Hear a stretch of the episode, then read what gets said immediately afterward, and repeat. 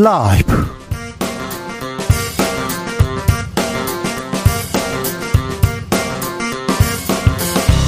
2023년 1월 6일 금요일입니다. 안녕하십니까. 주진우입니다. 윤석열 정부 개정 교육과정에서 5.18 민주화 운동 용어가 제외됐습니다. 더불어민주당은 심각한 민주주의 훼손이다 반발하고 있는데요. 국민의힘에서는 문재인 정부 때 내린 결정이다 반박하고 나섰습니다. 어찌된 일인지 국회 교육위원회 도종환 더불어민주당 의원에게 들어보겠습니다. 2023년 첫 번째 주가 지나가고 있습니다. 대한민국은 대한민국 정치는 어디로 향해야 할까요? 바로 가고 있는 걸까요? 우리 사회의 갈등, 노동 문제, 교육 문제 어떻게 풀어야 할까요? 김누리 교수에게 들어보겠습니다. 작년 한 해 가장 인상 깊었던 영화 있으셨습니까? 그리고 눈에 콕 들어왔던 배우 있으셨습니까? 올해 아, 어떤 배우가 반짝반짝 빛나게 될지 영화 유튜버 라이너가 지목하는 신인 배우 미리 만나보겠습니다. 나비처럼 날아 벌처럼 쏜다. 여기는 주진우 라이브입니다.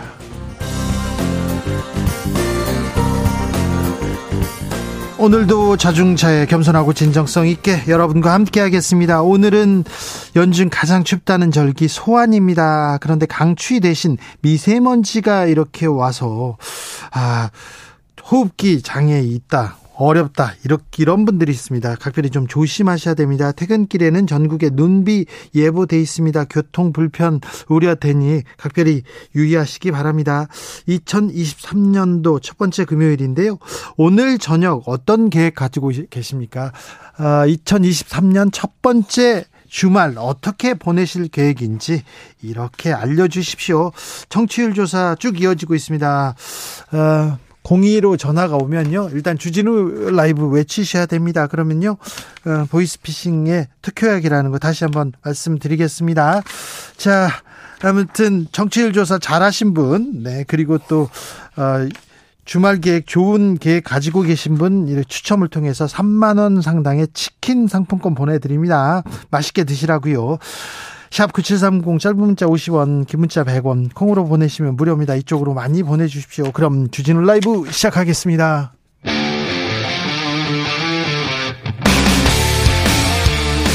탐사보도 외길 인생 20년 주 기자가 제일 싫어하는 것은?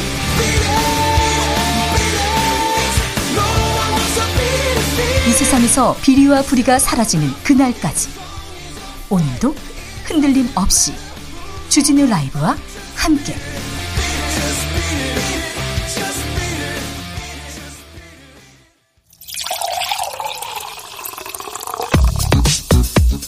진짜 중요한 뉴스만 쭉 뽑아냈습니다. 주스 정상근 기자 어서 오세요. 안녕하십니까. 오늘 이태원 참사 국정조사 2차 청문회가 있었습니다. 네, 이상민 행정안전부 장관이 참석을 했는데요. 어, 이태원 참사 당시 자신의 행동이나 대응이 부족했다라며 굉장히 마음 아파하고 있다라고 말했습니다. 네. 하지만 중대본 구성이 늦었다는 지적에 대해서는 이 재난 유형과 상황에 따라 구성 절차가 다르다라며 이 다수의 인명 피해만으로 중대본을 구성하는 것은 아니다라는 말을 했습니다. 어, 그리고 민주당은 이상민 장관이 참사를 인지한 뒤 현장에 도착하기까지 85분간 이 전화 통화를 9차례 했지만 이 장관이 직접 건 전화는 한 통뿐이었고 이 대통령 지시를 이행하기 위한 보건복지부 장관과의 통화는 한 통도 없었다 이런 지적을 하기도 했는데요. 부족했네요. 어, 이에 대해서 이상민 장관은 미흡한 점이 있다라고 말했지만 어, 아무도 책임지지 않는 나라라는 윤건영 의원의 지적에 대해서는 어떤 공직자도 그런 마음으로 일하지 않는다라고 받아쳤습니다. 네. 또 사의 표명 여부에 대한 질문에는 현재 위치에서 최 선을 다하겠다라는 말을 계속 반복했습니다. 유족들은 이상민 장관 숨 쉬는 것 말고는 다 거짓말이다 이렇게 반발하던데요. 박희영 용산구청장은 아주 이상한 주장을 하더라고요. 네, 박희영 용산구청장이 참사 직후 휴대전화를 교체한 바 있는데요. 이를 두고 증거인멸이라는 비판과 질의가 이어졌습니다. 그렇죠. 어, 이에 대해 박희영 구청장은 기계 오작, 오작동으로 교체를 할 필요가 있었고 휴대전화 기록을 지운 적도 없다라고 말했는데요. 구청장 말고 다른 사람들도 같이 어, 전화기를 바꿨던데요. 네, 그런데 이후 박희영 구청장은 그 부분에 대해서는 본인이 영악하지 못했다라는 말을 했습니다. 어, 이에 우상호 특위위원장이 이게 무슨 취지인가라고 되물었고 어, 그러자 박희영 구청장은 증거인멸이나 수사를 회피하기 위해서였다면 휴대전화를 바꾸지 않았을 것이다라는 말을 했습니다. 아주 이상한 주장을 하고 있습니다. 국정조사는 일주일 연기하기로 했습니다. 합의했습니다. 자, 북한의 무인기가 비행 금지 구역까지 왔어요. 그런데 은폐 논란 이어집니다. 네, 이에 대해 국방부 관계자가 취재진을 만난 자리에서 설명을 했는데요. 어, 군은 1월 1일까지 무인기의 정확한 행적을 파악하지 못했다 어, 이런 주장을 했습니다. 국방부 측은 과정에 부족함은 있었지만 은폐하거나 허위로 설명한 부분은 없다라고 주장했고요. 이 대통령실도 그제 군으로부터 보고받고 윤석열 대통령이 직접 이 국민에게 공개할 것을 지시했다라고 밝혔습니다. 네.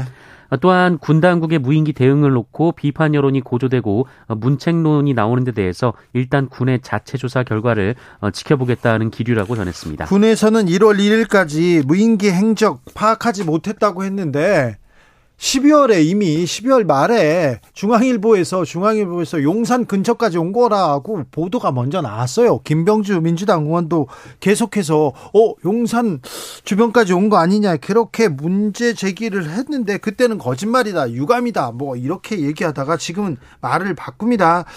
어 그런데요 대통령실과 국민의힘 김병주 의원 공세하고 공세를 이어갑니다. 네, 대통령실 관계자가 어제 기자들에게 무인기의 비행 금지 구역 침입 가능성을 제기한 김병주 민주당 의원이 이 국방부도 합동 참모본부도 모르던 정보를 어디서 입수했는지 밝혀야 한다라고 따져 물었습니다. 북한과 내통 이런 얘기도 하더라고요. 네, 국민의힘에서 나온 주장인데요. 어, 그 관련돼서 신원식 의원이 이 유일한 길은 복귀한 무인기를 뜯어서 이 촬영 자료를 확인한 북한 당국으로부터 정보를 전달받는 수밖에 없다 이런 주장을 했습니다. 아니 그런데 지금 아, 본인들이 잘못해놓고 문제 제기했더니 북한과 내통한 거 아니냐 이렇게 얘기를 하고 있습니다.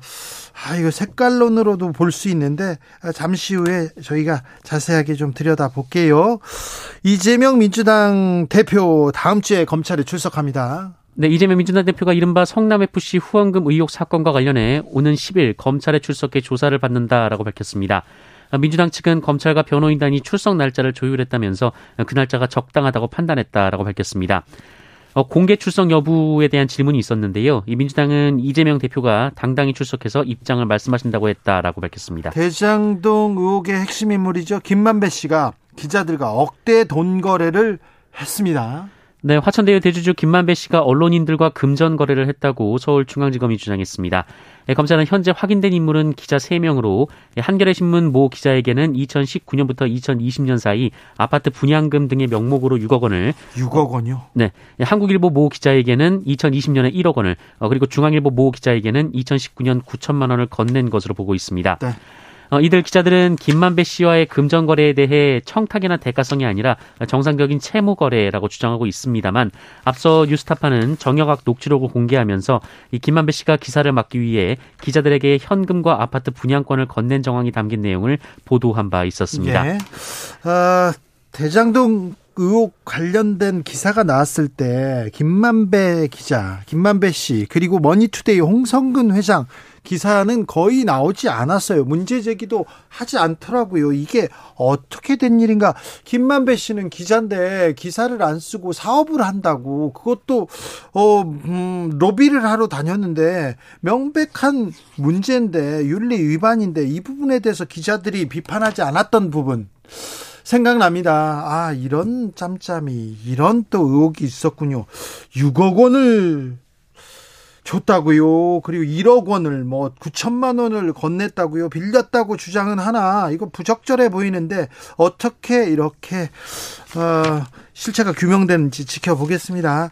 국토부는 건설 노조에 대한 비판 아, 이어갑니다. 네, 국토교통부가 연일 건설 현장 노동조합에 대한 공세를 강화하고 있습니다. 이 건설 현장의 불법 행위를 근절하겠다면서 오늘은 유급 근로시간 면제제도 개선 방안을 논의하겠다라고 밝혔습니다. 어, 일부 건설 현장에서 노동조합이 제대로 된 요건을 갖추지 않고 노조 전임비를 요구하고 있다라는 주장인데요. 네. 어, 그러나 이 유급 근로시간 면제제도는 이 노동 전 분야에 걸쳐 있는 문제여서 다른 업종에도 영향을 미칠 것으로 보입니다. 정부의 노조 비판, 노조 때리기는 계속 수위를 높여가고 있습니다.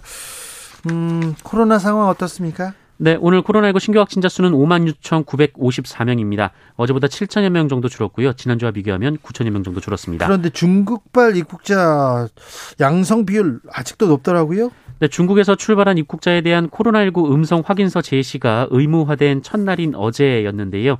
예, 그럼에도 불구하고 이 중국발 입국자 8명 중 1명꼴로 한국에 도착한 후 확진 판정을 받은 것으로 집계가 됐습니다. 네. 주스 정상근 기자 함께했습니다. 감사합니다. 고맙습니다. 0147님께서 어 우리 애청자분인데요. 라디오 청취 10년 만에 드디어 공이 청취율 조사 받았습니다. KBS 1라디오 5시 5분에 시작하는 주진우 라이브 듣는다고 강력하게 얘기했습니다. 최근길 최고의 시사방송 주진우 라이브 애청합니다 얘기했는데 0147님 아 우리 청취자한테 애청자한테 또 전화가 갔네 아 반가워라 아 새해 첫 주말 어떻게 보내세요 물어봤는데요 5145님 어떻게 보내실까요 5일 초부터 아내랑 싸웠어요. 화해를 하고 나니까 올해는 더 이상 안 싸우고 잘 지내기 위해서 주말 여행 가려고 하는데 꽁냥꽁냥 보내기 좋은 여행지 추천 부탁드립니다. 얘기하는데 네. 어디가 좋을까요? 집콕? 아니죠. 네, 죄송합니다. 9772님께서 90세 생신 맞이하신 시어머님 생신 축하드리러 시댁에 갑니다. 얘기하셨고요. 아유, 좋네요. 아, 1930님 평소에 일 때문에 시골에 찾아뵙지도 못했는데 이번 주말에는 식구들 데리고 어른들 찾아뵈야 되겠습니다.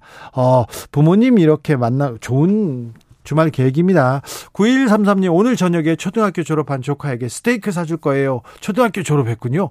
아, 짜장면이 아니라 스테이크로 이제 바뀌었군요. 초등학교 졸업하면. 7346님, 40년 만에 처음으로 친구들과 기차 여행할 겁니다. 신나겠죠? 가슴이 설렙니다. 아, 그렇군요. 아, 2910님, 택배기사입니다. 아, 명절 특수로 물량 증가로 주말 저녁에도 주진우 라이브 스페셜 들으면서 배송해야 할 것 같아요. 아이고, 그렇죠.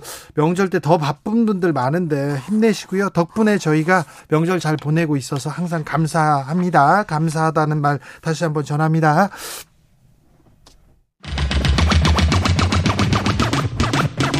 주진우 라이브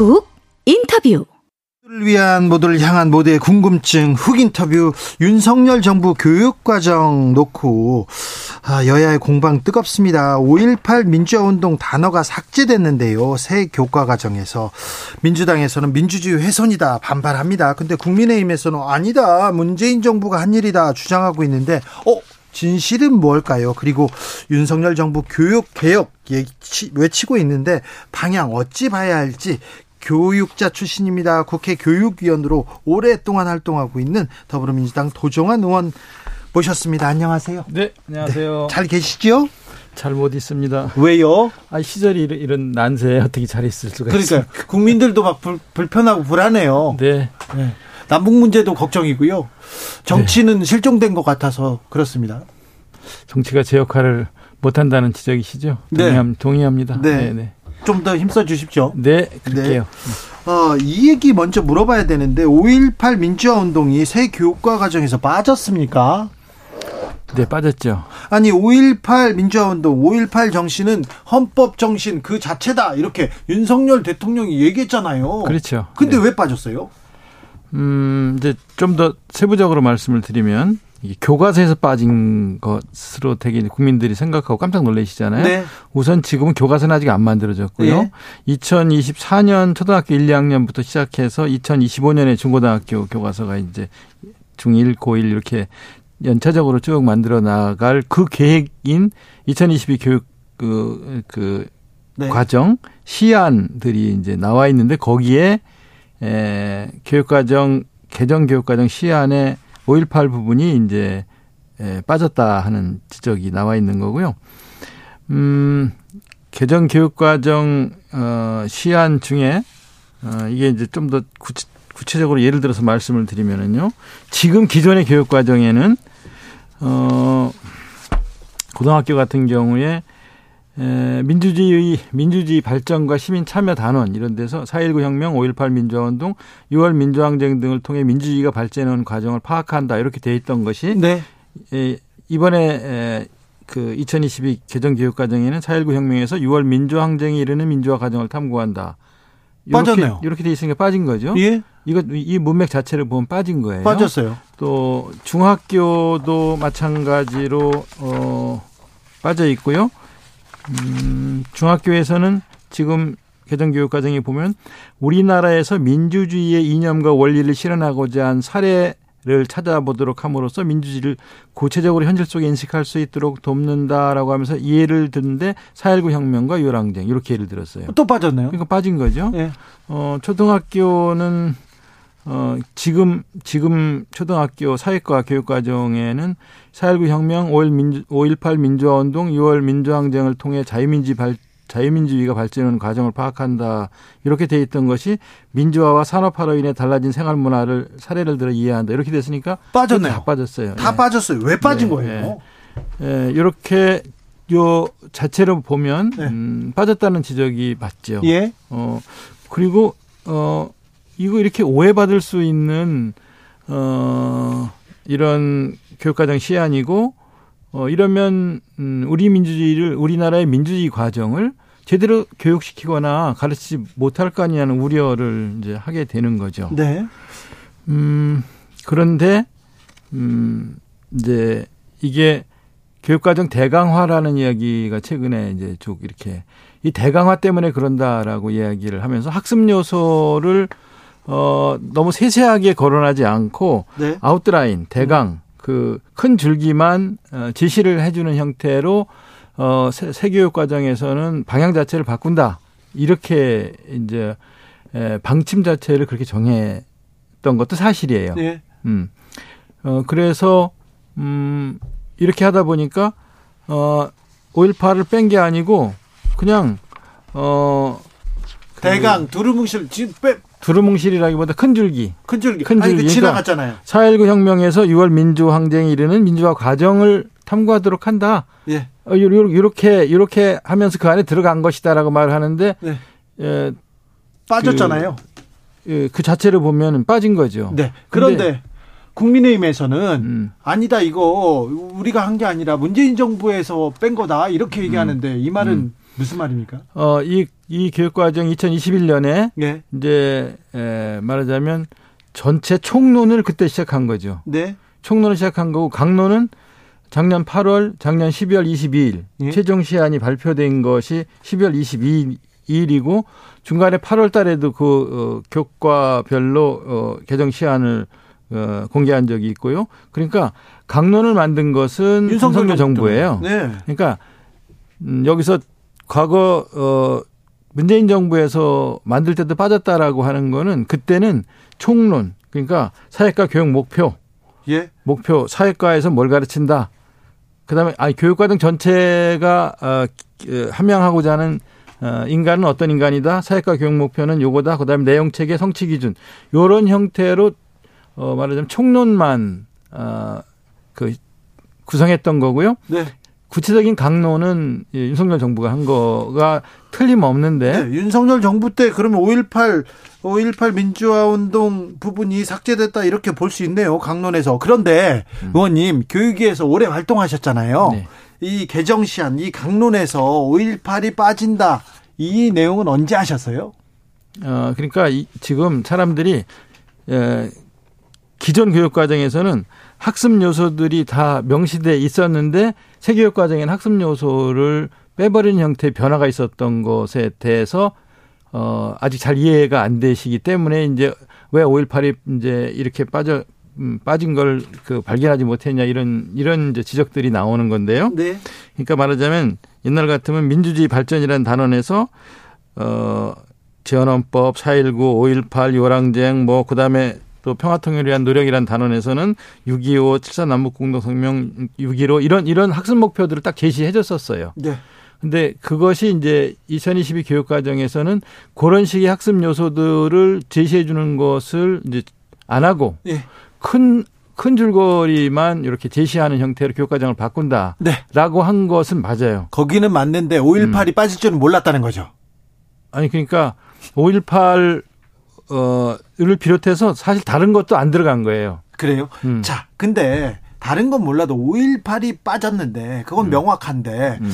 좀 의도가 뭐라고 보세요? 의도가 있다면 뭐 뭘까요? 근데 이제 교육부는 의도가 없다고 하는데 어 이렇게 초중고를 다 놓고 보면 이거는 오해받기 딱 좋다. 네. 어 이건 왜왜 이렇게 했을까? 예. 우리나라 민주주의를 이야기할 때 5.18을 빼놓고 어떻게 민주주의를 이야기하는가? 설명할 수 없죠. 교과서를 기술할 때 네. 교과서를 집필할 때 민주주의 과정 전체를 우리나라 역사의 민주주의 과정 전체를 기술하게 되는데 그러면 5.18을 빼놓고 기술할 건가? 못해요. 못하죠. 불가능해요. 현대사도 마찬가지. 어, 현대사에서 네. 사회과나 역사과에서 5.18을 빼놓고 어떻게 역사를 가르칠 수 있겠고 민주주의를 가르칠 수 있겠, 있겠습니까? 네. 그런데 불가능한데 왜 이런 오해를 받는 받을 수 있는 형태를 이렇게 뺐을까가 어, 저희로서도 좀 아쉬운 점이죠. 예. 교육 교육과정 그 개정 교육과정 개정안에 자유민주주의는 어떻게 됐습니까? 계속 들어갑니까? 이제 말하자면 이런 거예요. 이렇게 학습 요소를 전부 빼버린 것에 대한 이해가 부족한 상태로 네.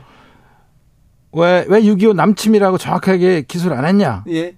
그렇게 해서 막 난리를 치고 그냥 공청회장을 막 뒤집어 엎고 이렇게 해서 뭐 강제로 집어넣다시피 한 거죠.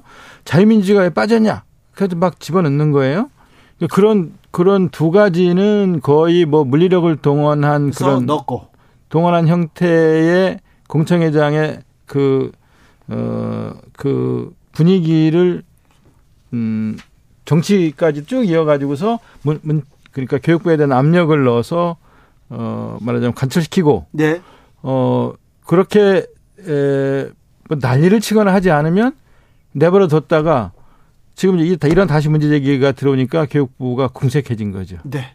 그걸 이제 그, 어, 책임을 교육부가 지지 않고, 어, 이거는 지필진, 연구진의 자율성이다 이렇게 떠넘기는 것도 그것도 비겁한 짓이죠. 예. 예전에 박근혜 정부 때 역사 교과서 국정화 이 기억하고 있는 분들이 많는데 네네. 아, 윤석열 정부 때도 이렇게 역사 교과서 그리고 현대사 교과서 이렇게 조금 이렇게 좀 만약에 이게 이 이런 식의 이런 식의 얄팍한 짓이 구체적으로 교과서 집필 단계까지 이어진다면 그건 거의 다시 역사 전쟁이 또 시작되는 거죠. 그렇죠. 네. 네. 민주당 교육위원들 그리고 민주당은 여기에 대한 대책이 있습니까? 만약에 이런 식으로 5.18을 직접 교과서 집필 과정에서 뺀다. 그러면 그건, 그건 전쟁으로 가는 겁니다. 전쟁으로 갑니까? 네. 네. 지금까지는 쳐다보고 있는 겁니까? 지켜보고 이거는 어 오해받을 부분은 있지만 교과서에서 어 빠질 거라고 보진 않아요. 저는. 그래요? 예, 뺄 수가 없지. 어떻게 빼겠습니까? 만약에 빼면 어떻게요? 교육원이 아니 전쟁이죠. 그건 세 번째 말씀드리는데 전쟁이면 어떻게 되는 겁니까? 전쟁을 해서 집어넣어야죠. 그러면 집어 이 당연히 넣어야죠. 이 누가 잘못한 사람들을 아니 교과서 내용에다가 5.18을 집어넣는다는 아, 네. 말이죠. 알겠어요. 저는 사람을 이렇게 집어넣는 사람을 집어넣는다는 게 네. 아니고 네. 이건 당연히 들어갈 거고요. 네. 또 지필진 교수들과 교사들, 연구진들이 네. 5.18 문제를 교과서에서 음, 빼리라고는 뭐 전혀 생각하고 있지 않고요. 또 뺄 수가 없죠. 우리 역사의 중요한 그렇죠. 음, 네. 그5.18 민주화 부분인데 빼고, 어떻게 빼겠습니까? 빼고 현대사를 현대사를 이렇게 설명할 수 없죠. 이주호 교육부 장관도 다 넣겠다 이렇게 얘기합니까? 넣겠다고 하죠. 안 넣을 수가 없죠. 아, 그리고 이런 식 이런 식으로 지금 우려하는 건 뭐냐면 민주시민 교육, 예. 그다음에 학생 인권 교육, 노동 교육 이런 것들은 이제 빼려고 하고 자유민주주의는 넣으려고 하고 네. 요기 부분에 남침을 어, 그안 넣은 것을 뭐 마치 안 가르치려고 하는 것처럼 그렇게 확대 과장해서 막 문제 제기를 심하게 해오고 했던 이런 이런 지난 하반기의 과정을 작년 하반기 과정을 보면서 우려를 하는 거죠. 예, 예. 아, 윤석열 정부 3대 개혁 과제로 교육 개혁 계속 강조하고 있는데 윤석열 정부가 말하는 교육 개혁은 뭡니까? 근데 이제 윤석열 대통령 자신은 다양화라고 해요. 네. 다양화라고 하고 어또뭐 어, 지방 이양 뭐 지방 음 대학 활성화 뭐, 예. 뭐 등등 음 여러 가지 이야기를 모두 발언으로 했던데요. 저희가 보기에는 걱정스러운 거는 어그 교육 교, 교육을 어 대학 교육을 예. 대학 교육을 지방 자치단체로 이양한다는 거는 법을 개정해야 되는데 예. 법 개정에 저희 민주당은 동의하지 않고 예. 그리고 그렇게 넘기는 것에 대한 교육적 우려가 크고요. 예. 어, 시도지사들이 갖고 있는 교육관을 믿을 만한지에 대한 그 의구심이 여전히 저희는 남아 있고요. 예. 그 다음에 어, 음, 또 최근에는 교육 특구를 거론하면서 명문고 부활 얘기를 하는 게 그 그렇죠. 어, 자사고 어, 외고 막 존치하고 그리고 지방 우수 학생 육성하겠다 하면서 이거 고교 서열화 또 조장하는 거 아닙니까? 걱정하는 그렇게 사람 보고 있고요. 예. 명문고 부활이라는 것은 일반 고등학교 나머지 일반 고등학교의 슬럼화 로 이어지는 거기 때문에 네. 그런 네. 거는 크게 우려를 하고요. 네. 모든 학교에 모든 학생들 잘 가르치려고 하는 교육 계획이 돼야 하는데 네. 명문고를 부활한다든가 이렇게 하면 지역 교육이 활성화될 거다. 저희는 그렇게 보지 않고요. 네. 지역에 있는 지금 뭐 자사고 같은 경우에 뭐 어, 예를 들어서 민족사관 고등학교가 어, 강원도에 있다. 그래서 강원도 교육이 활성화되었다. 그 인재들이 강원도를 위해서 일을 하고 강원도에 있는 대학을 진학한다 전혀 아니거든요. 네. 그렇기 때문에 에, 지금까지의 그 쭉 사례들을 살펴보면서 최근에 교육부 업무 보고에서 말한 대통령의 발언에 대해서는 우려를 하고요. 고등교육과 고등학교 교육을 혼돈하고 있더라고요. 그러니까 고등교육은 대학 교육을 말하는 건데 그렇죠. 직업계 고등학교와 뭐 뭐뭐 뭐, 뭐 이런 그 어, 실업계 고등학교 교육과 대학 교육을 묶어서 고등교육이라고 하는 예. 얘기를 두 번째 하고 있어서 어 그 고등교육이 뭔지에 대한 개념 자체가 없는 채 지금 고등교육 얘기를 하고 있다는 걱정이 들. 예예 예, 예. 그 저 어저께 업무 보고 받으면서 네. 모두 발언할 때 보니까 네.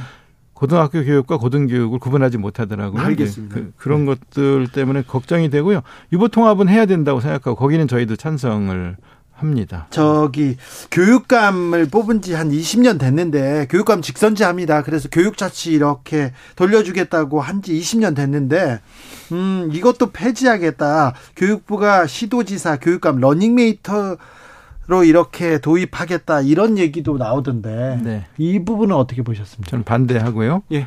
교육의 자율성 전문성, 정치적 중립성을 현저하게 훼손하는 정책이라서 그건 헌법 위반이고요. 네. 그거는 교육 경력이 있는 분들이 교육감을 하면서 네. 어 지금까지 쭉 그 교육 자치 발전해 온 과정을 보아도 후퇴하는 거라서 예. 저희는 어, 러닝메이트제는 절대 반대합니다. 알겠습니다. 2888님께서 도의원님 도의원님 이렇게 하니까 좀 이, 낯설다. 그죠? 도시인님 여기까지는 괜찮았는데 요즘 여러 가지로 불안합니다. 정치가 정치인이 국민들 가까이 있다고 느끼게 해 주세요. 응원하겠습니다. 이렇게 응원합니다. 네. 자, 그렇게 하겠습니다. 마지막으로 좀 물어볼게요. 시인으로서 우리 도정환 시인한테 한번 물어볼게요.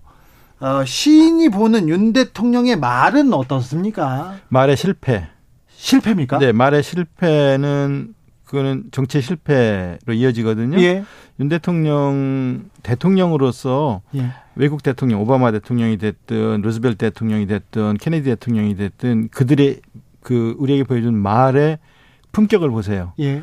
그 국가 원수가 가져야 되는 말의 품격이 있어요. 그 품격이 정치의 품격이고 국가의 품격이 되는 건데요. 계속해서 말의 실패를 국민들 앞에 있는 그대로 드러내고 있잖아요. 네. 그 말의 실패는 어, 인생의 실패이고 정치의 실패로 이어집니다. 그래서 크게 우려하고 있습니다. 그렇습니다. 네. 시인님께서는 이렇게 오래 이렇게 보고 사색하고 곰곰이 뜯어보고 다시 고쳐보는 분이신데 그냥 제가 묻자마자 실패라고 말할 정도로 그렇게 그렇습니다. 네. 대통령이 말해 정치인의 말은 네. 굉장히 그 무거워야 되고요. 네. 품격이 있어야 되고요. 국민들에게 전달하는 그 메시지의 힘이 커야 됩니다. 네. 어, 그런데 세 가지 다 갖추지 못하고 있어서 걱정이 됩니다. 그렇습니까? 교육자 출신입니다. 교사를 하셨고요. 교육위에 오래 몸 담으셨어요. 물론 문화관광부 장관도 지냈지만 돌아오셔서 교육개혁에 대해서 헌신하고 계신데 윤 정부에게 바라는 교육 어떤 모습인지 윤 정부한테는 어떤 걸 바라는지 말씀해 주십시오. 어, 아이 하나하나를 소중하게 여기는 교육, 그 다음에 아이들, 나고하거나 뒤처지는 아이들을 돌보고 배려하는 교육. 이게 교육에서는 가장 기본적인 그, 어, 가장 중요한 것이고요. 가장 중요하죠. 네. 핀란드가 교육에서 성공해서 세계 1위의 그 모범을 보이는 것은 이 부분이거든요. 예. 뒤처지는 아이라든가 또 부족한 아이들에 대한 배려와 돌봄을 돌봄을 통해서 상향, 상향 평준화시키고 있는 거예요. 예. 이 이렇게 하지 않고 경쟁 교육을 통해서 살아남는 사람들에게만 계속 투자하고 이들 중심으로 이끌어 가겠다고 생각하면 계속되는 실패가 이어질 거라고 보고 있어서 그걸 걱정하고 우려합니다. 야당과 많이 소통하고 많이 대화하고 많이 토론하고 같이 걱정하면서 교육을 끌고 왔으면 좋겠다는 네. 말씀을 드립니다. 이주호 교육부 장관은 야당 의원들하고 얘기가 좀 잘 됩니까? 어, 아직 뭐 장관 취임한 지 얼마 되지 않으셔서 지금 저희하고 만나는 만난 것은 몇 차례 안 됩니다. 그래. 그 상임위장에서 뭐 조금 몇 차례 만난 정도 아직 깊이 있는 이야기를 나누지는 못했는데요. 교육에 대한 오랜 고민이 있었던 것은 인정을 합니다. 경쟁 교육으로 이 나라의 교육을 끌고 가려고 했던 거에 대해서는 네. 뭐 어, 교사들도 교육 전문가들도 교수들도 그거는 다 문제가 있었다고 지적을 하는 것도 본인이 알았으면 좋겠고요. 예. 그래서 그래서 어 많은 대화와 소통을 할 수 있었으면 좋겠습니다. 네. 여기까지 들을까요? 네. 국회 교육위 더불어민주당 도정환 의원이었습니다. 교통정보센터 다녀오겠습니다. 오수미 씨.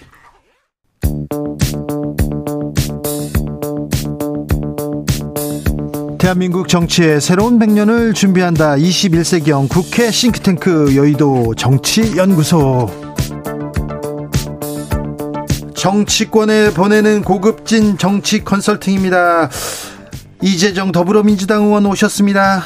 안녕하세요. 새해 복 많이 받으세요. 그리고 김용태 전 국민의힘 최고위원 오셨습니다. 네, 안녕하십니까. 김용태입니다. 이름이 하나가 바뀌었습니다. 용태입니다. 용태 오늘은. 그래요? 네. 알겠어요. 새해 복 많이 받으세요. 자, 그 무인기 얘기를 좀 해야 되겠는데 무인기 북한의 무인기가 대통령실 인근까지 침투했어요. 했는데 아, 그런데 정확한 내용을 이렇게 공개하지 않다가 얼마 전에 얼마 전에 아, 계속 부인하던 용산 침투설에 대해서는 스치기만 했다. 여기까지 왔는데 이 사안 어떻게 보셨습니까? 이재정 의원님.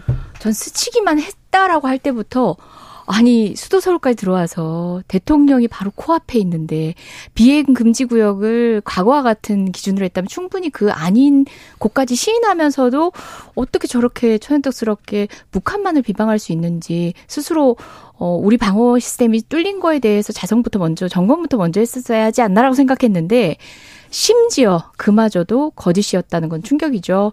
특히 뭐 그런 상황을 지금 우리 당 의원을 용공파리에서 간첩으로 모는데 우리 김병주 의원님을 몰아가는데 아 본인이 빠져날 구멍을 찾는 것부터가 윤 정부가 뭐 한심한 수준이죠. 이젠 비판의 수준을 넘어서는 것 같습니다. 안실세겠습니다. 뭐 이 사건에 대해서는 뭐 군은 여기에 대해서 변명할 필요는 없다고 생각해요. 완벽한 경계가 실패됐다고 생각되고요. 다만 근데 여기에 대해서 뭐 여당의 정부의 뭐 무능으로 좀 볼 것이 아니라 왜냐하면 이것은 여야 할 것 없이 2014년부터 북한이 계속 무인기를 도발해 왔던 것이고 여기에 대해서 여야 할 것 없이 정권이 계속 바뀌어 왔음에도 불구하고 군이 여기에 대한 대응 체계를 못 마련했던 거잖아요. 그러니까 그러한 점이 굉장히 아쉽고 저는 이 부분에 있어서 민주당에도 좀 건의하고 부탁드리고 싶은 것이 뭐 안보 무능이라는 프레임을 씌우기 전에 먼저 북한의 도발이 있었으니까 북의 어떤 도발에 대한 도, 어, 겨, 그 규탄 결의안에 대해서 좀 강한 목소리를 내주셨으면 좋겠습니다. 북한의 도발에 대해서는 단호하게. 네, 단호하게. 우리 김명주 의원님 그 단호함에 저 감동스러웠거든요. 사실 북한을 규탄한 숱한 발언이 국회 본회의장에서 있었지만 그토록 진정되고 저는 준엄하게 느껴졌던 적 저는 처음이었습니다. 오늘 5분 발언을 통해서 본인의 신상 발언을 겸해서 지금 비상경계 사태가 시스템이 무너진 이 상황 자체가 그 어떤 이적 행위보다 가장 심각한 이적 행위 아닙니까? 네. 어, 거기에 대한 통탄함을 말씀하시기 전에 북한에 대한 강력한 발언을 말씀하셨고요. 저는 현 정부의 안보 무능이라고 얘기할 수밖에 없는 게 진단이나 자기 점검에 대한 솔직한 고해가 사실은 다음 대책 에 대한 국민의 신뢰를 얻을 수 있는데 일단 뭐 거짓으로 이렇게 넘어가라고 했던 부분뿐만 아니라 드론 실험 안 했다라는 식으로 해서 사실 우리 군이 가지고 있는 드론 시스템의 현황에 대해서도 제대로 인지하고 있지 못한 점. 그다음에 윤석열 대통령이 그 얘기했어요. 흡사 국회가 50% 예산 삭감한 것처럼 얘기했거든요. 근데 실상은 그게 아니거든요.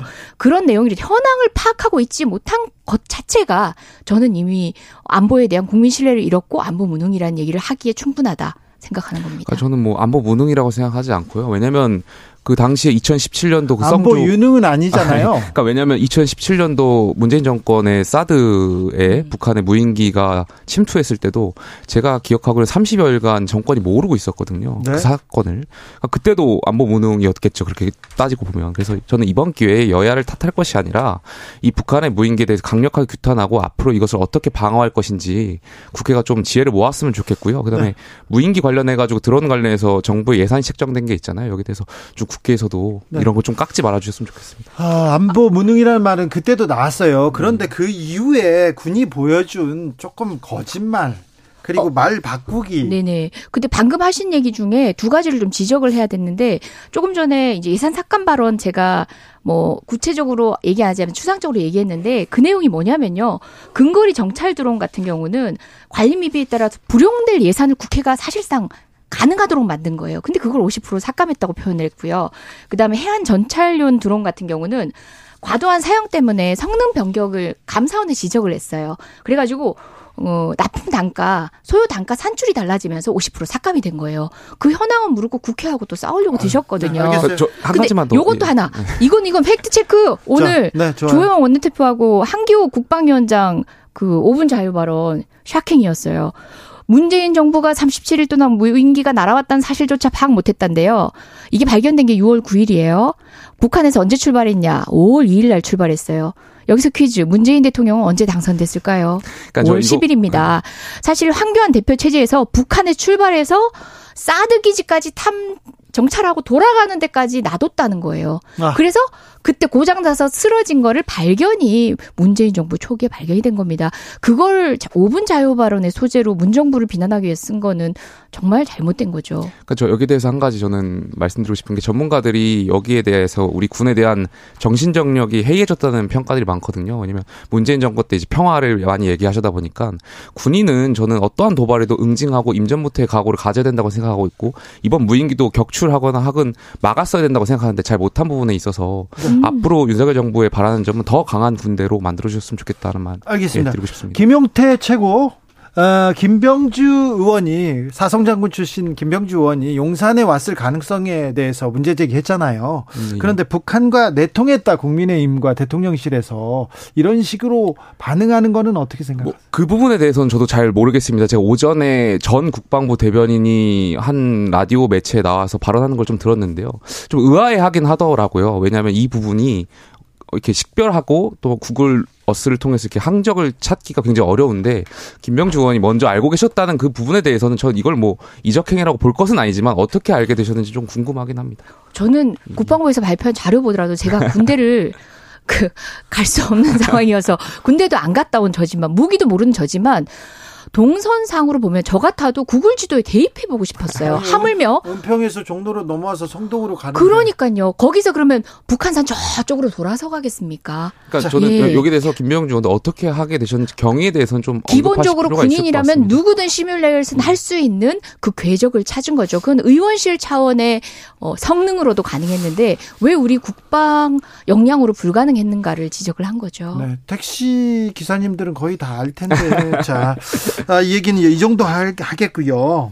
음, 신년사 대통령 신년사 신년 기자회견 신년 인사회가 있었습니다. 이번 주에 아, 어, 뭐, 다 이렇게 어떻게 보셨어요? 그 대통령께서 3대 개혁까지 말씀하셨잖아요. 저는 네. 굉장히 환영하고 공감하고요. 근데 다만 이게 사실 표가 잘 안 되는 부분이다 보니까 그, 그동안 정치권에서 사실 금기시되던 것들이었거든요. 그래서 이것을 잘 수행하는 국회가 되게 중요한데 그래서 저는 우리 전당대회가 굉장히 중요하다고 생각해요. 예. 그러니까 대통령 파리 이런 것을 하는 당 대표가 중요한 것이 아니라 정말 실력 있는 당 대표가 되셔가지고 지금 실력 얘기하는 당 대표 후보가 어디 있어요? 내가 윤하고 가깝다. 나 윤하고 그러니까 밥 먹었다. 그 얘기하죠. 대통령 파리 하시는 후보는 필, 저는 의미가 없다고 생각되고요. 대통령께서 추진하려는 이 3대 개혁까지를 어떻게 실현할 것인가 거기에 대해서 구상을 가진 후보가 저는 당 대표가 되어야 된다고 생각합니다. 오, 방금 하신 말에는 저도 동감입니다. 네.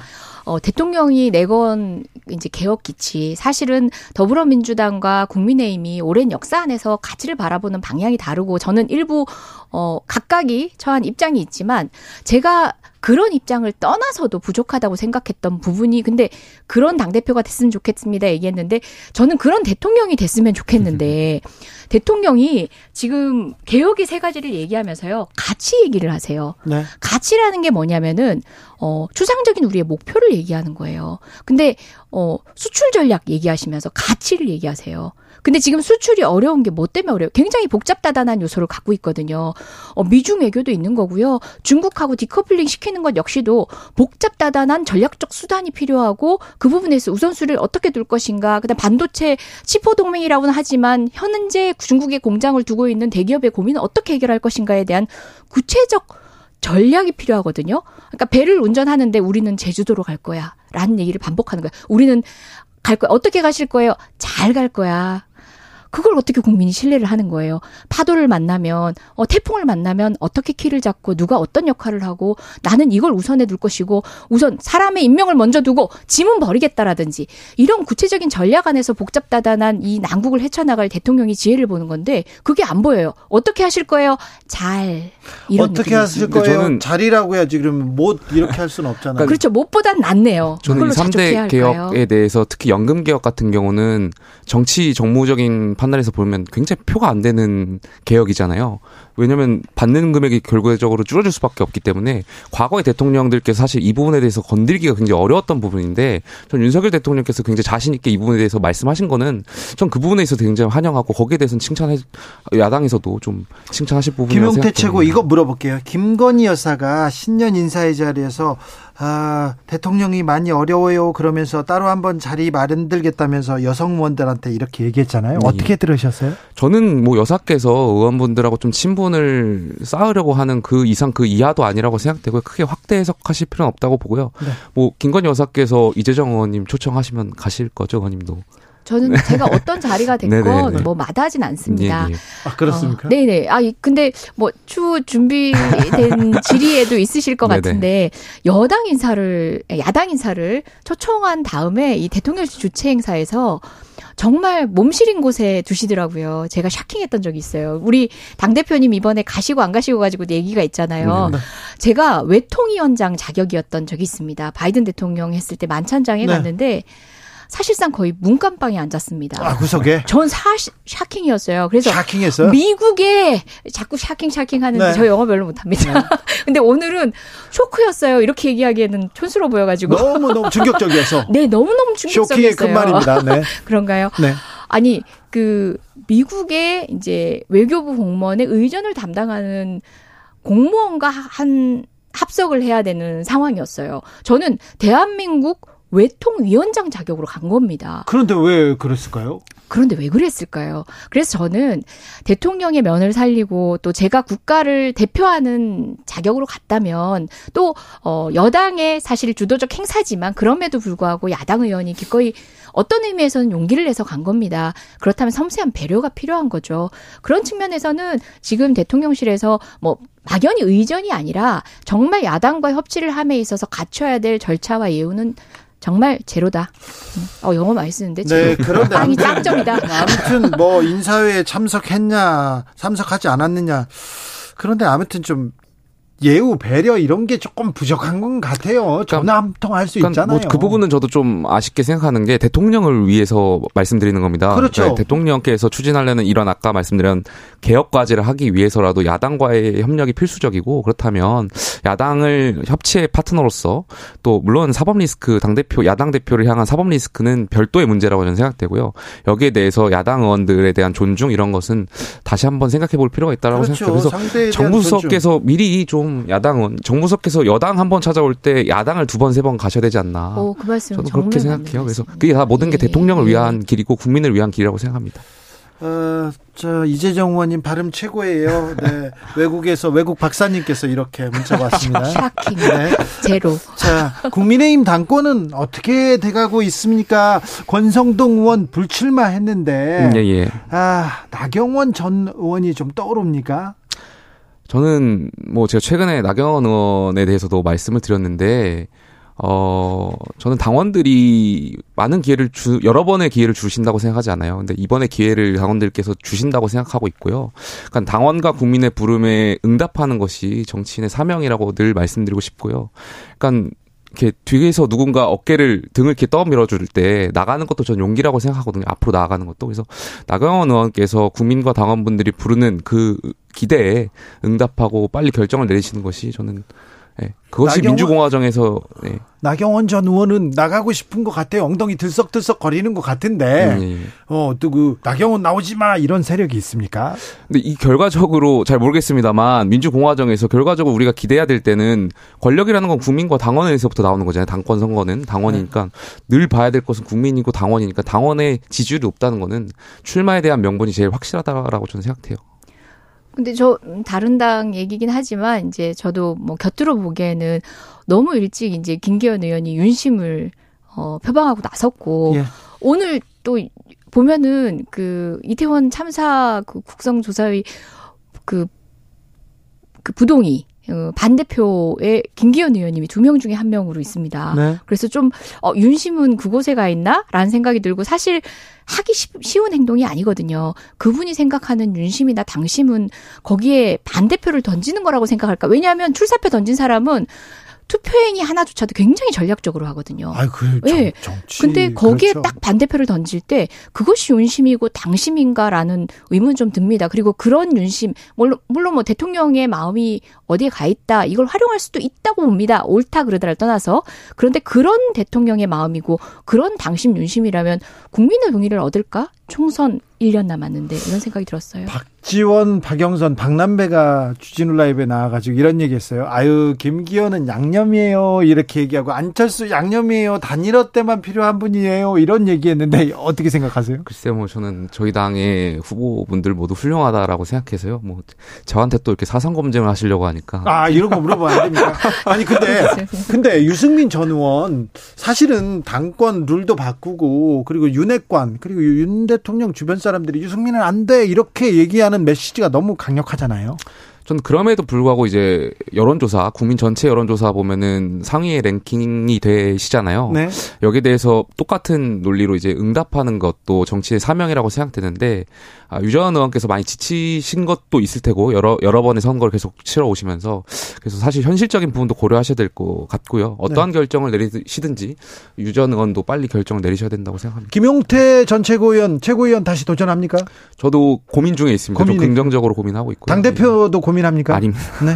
근데 돈을 기탁금이 최고위원 기탁금이 5천만 원이라며요. 네, 일반 최고위원은 5천만 원이고 어, 당 대표 1억입니다. 청년들 같은 경우는 조금 감해주는 어떤 절차가 있지 않나요? 최고위원은 현역일 경우 천만 원이고 네. 원외 청년은 오백만 원. 그래요? 트랙을 만약에 청년 책으로 나가게 아, 되면 트랙을 그렇게 예. 나갔을 때만 예, 예. 일반 어, 저희 당 같은 경우는 최고위원에 나섰을 때 청년의 나이에 해당하면은 음. 어, 그 정도의 네. 예. 거드를 혜택을 예, 예. 알겠습니다. 그게 더 합당한 것 같은데 아, 네. 응원드리겠습니다. 네. 고민, 고민하고 있습니까? 예, 예, 김용태 최고위원이 예, 나간다면 응원합니다. 감사합니다. 예. 자, 그렇다면 그 출사표는 또 모셔 가지고 듣겠습니다. 예, 예. 민주당은 다음 주에 이재명 대표 나 화요일 날 검찰 출석한다. 당당히 가서 해명하겠다 얘기합니다. 네. 예, 당당히 가서 나서겠다고 해명하는데 지금 1월 국회 시급하고 방금 얘기한 안보 상황도 어, 첨예하고 그런 상황에서 1월 국회를 주장하는데 자꾸 방탄국회라는 얘기를 하거든요. 이제 그 얘기는 그만 나왔으면 좋겠고요. 또 그렇게 대장동에서 변죽을 울리다가 겨우 나가는 게 FC 관련된 겁니다. 이거 지 모든 지방 자치 단체가 자유로울 수 없는 부분이고 법리 논쟁이 치열할 걸로 예상이 됩니다. 이거는 일반적인 뭐 비리로 둔갑시키는 것 자체가 어불성설입니다. 법률가 이재정은 어떻게 보십니까? 무죄. 무죄입니까? 이재정 변호사가 네. 예, 변호사로서 활동을 한다면 네. 제가 정말 무죄에 만들 수 있을 것 같습니다. 사실 그럼에도 불구하고 어, 이 부분에 있어서 지금 새롭게 도입되는 여러 가지 논리들 자체가 검찰에 의해서 만들어지고 프레임에 의해서 조금 더 쉬워진 경향이 있어요. 그래서 법률가들도 판단하기 쉽지 않게 흘러가지만 저는 좀 냉정하게 어 통상의 지방자치단체가 구단주로 있는 이런 곳의 홍보 활동을 위해서 행해지는 활동의 기존의 시스템을 모두 들여다본다면 법적 쟁점화 될 이유가 없다고 봅니다. 저는 물론 수사기관과 법원의 판단을 기다려봐야겠지만 좀 유죄일 가능성, 합리적인 의심은 좀 있습니다만 꾸준히 지켜봐야 될 것 같습니다. 네. FC 성남 이 문제로 이렇게 출두하고 또 다른 문제 계속해서 이렇게 출두하거나 재판받거나 이어지겠죠? 어, 이미 그 자체를 목표로 하고 있기 때문에 어떤 방식으로는 또 다른 빌미를 만들어내는 것이 저는 검찰이라고 생각합니다. 그렇습니까? 자, 저희도 정치연구소 이재정 의원 그리고 김용태 전 최고위원에게 들었습니다. 감사합니다. 네, 감사합니다. 고맙습니다.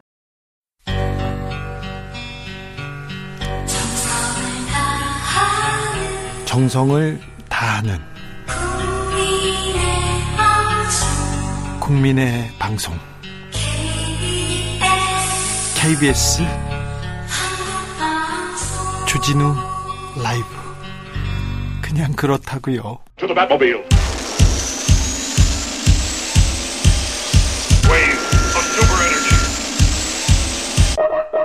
주기자의 1분.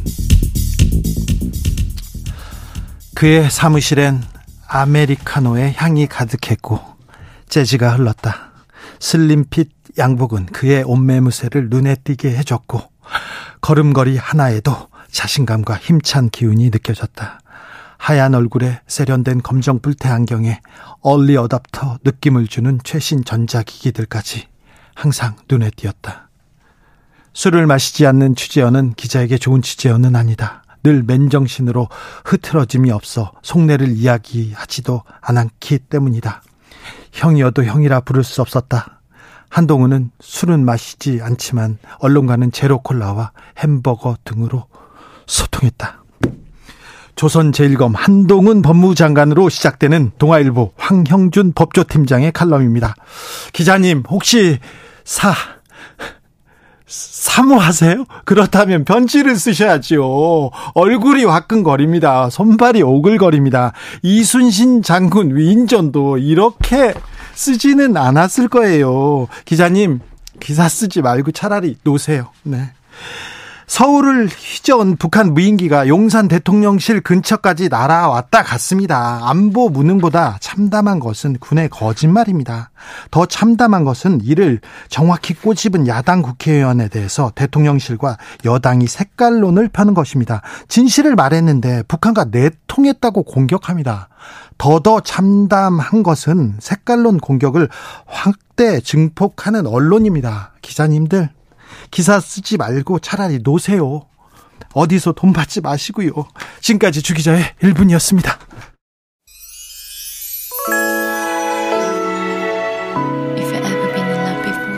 샵. 내 입술 따뜻한 커피처럼.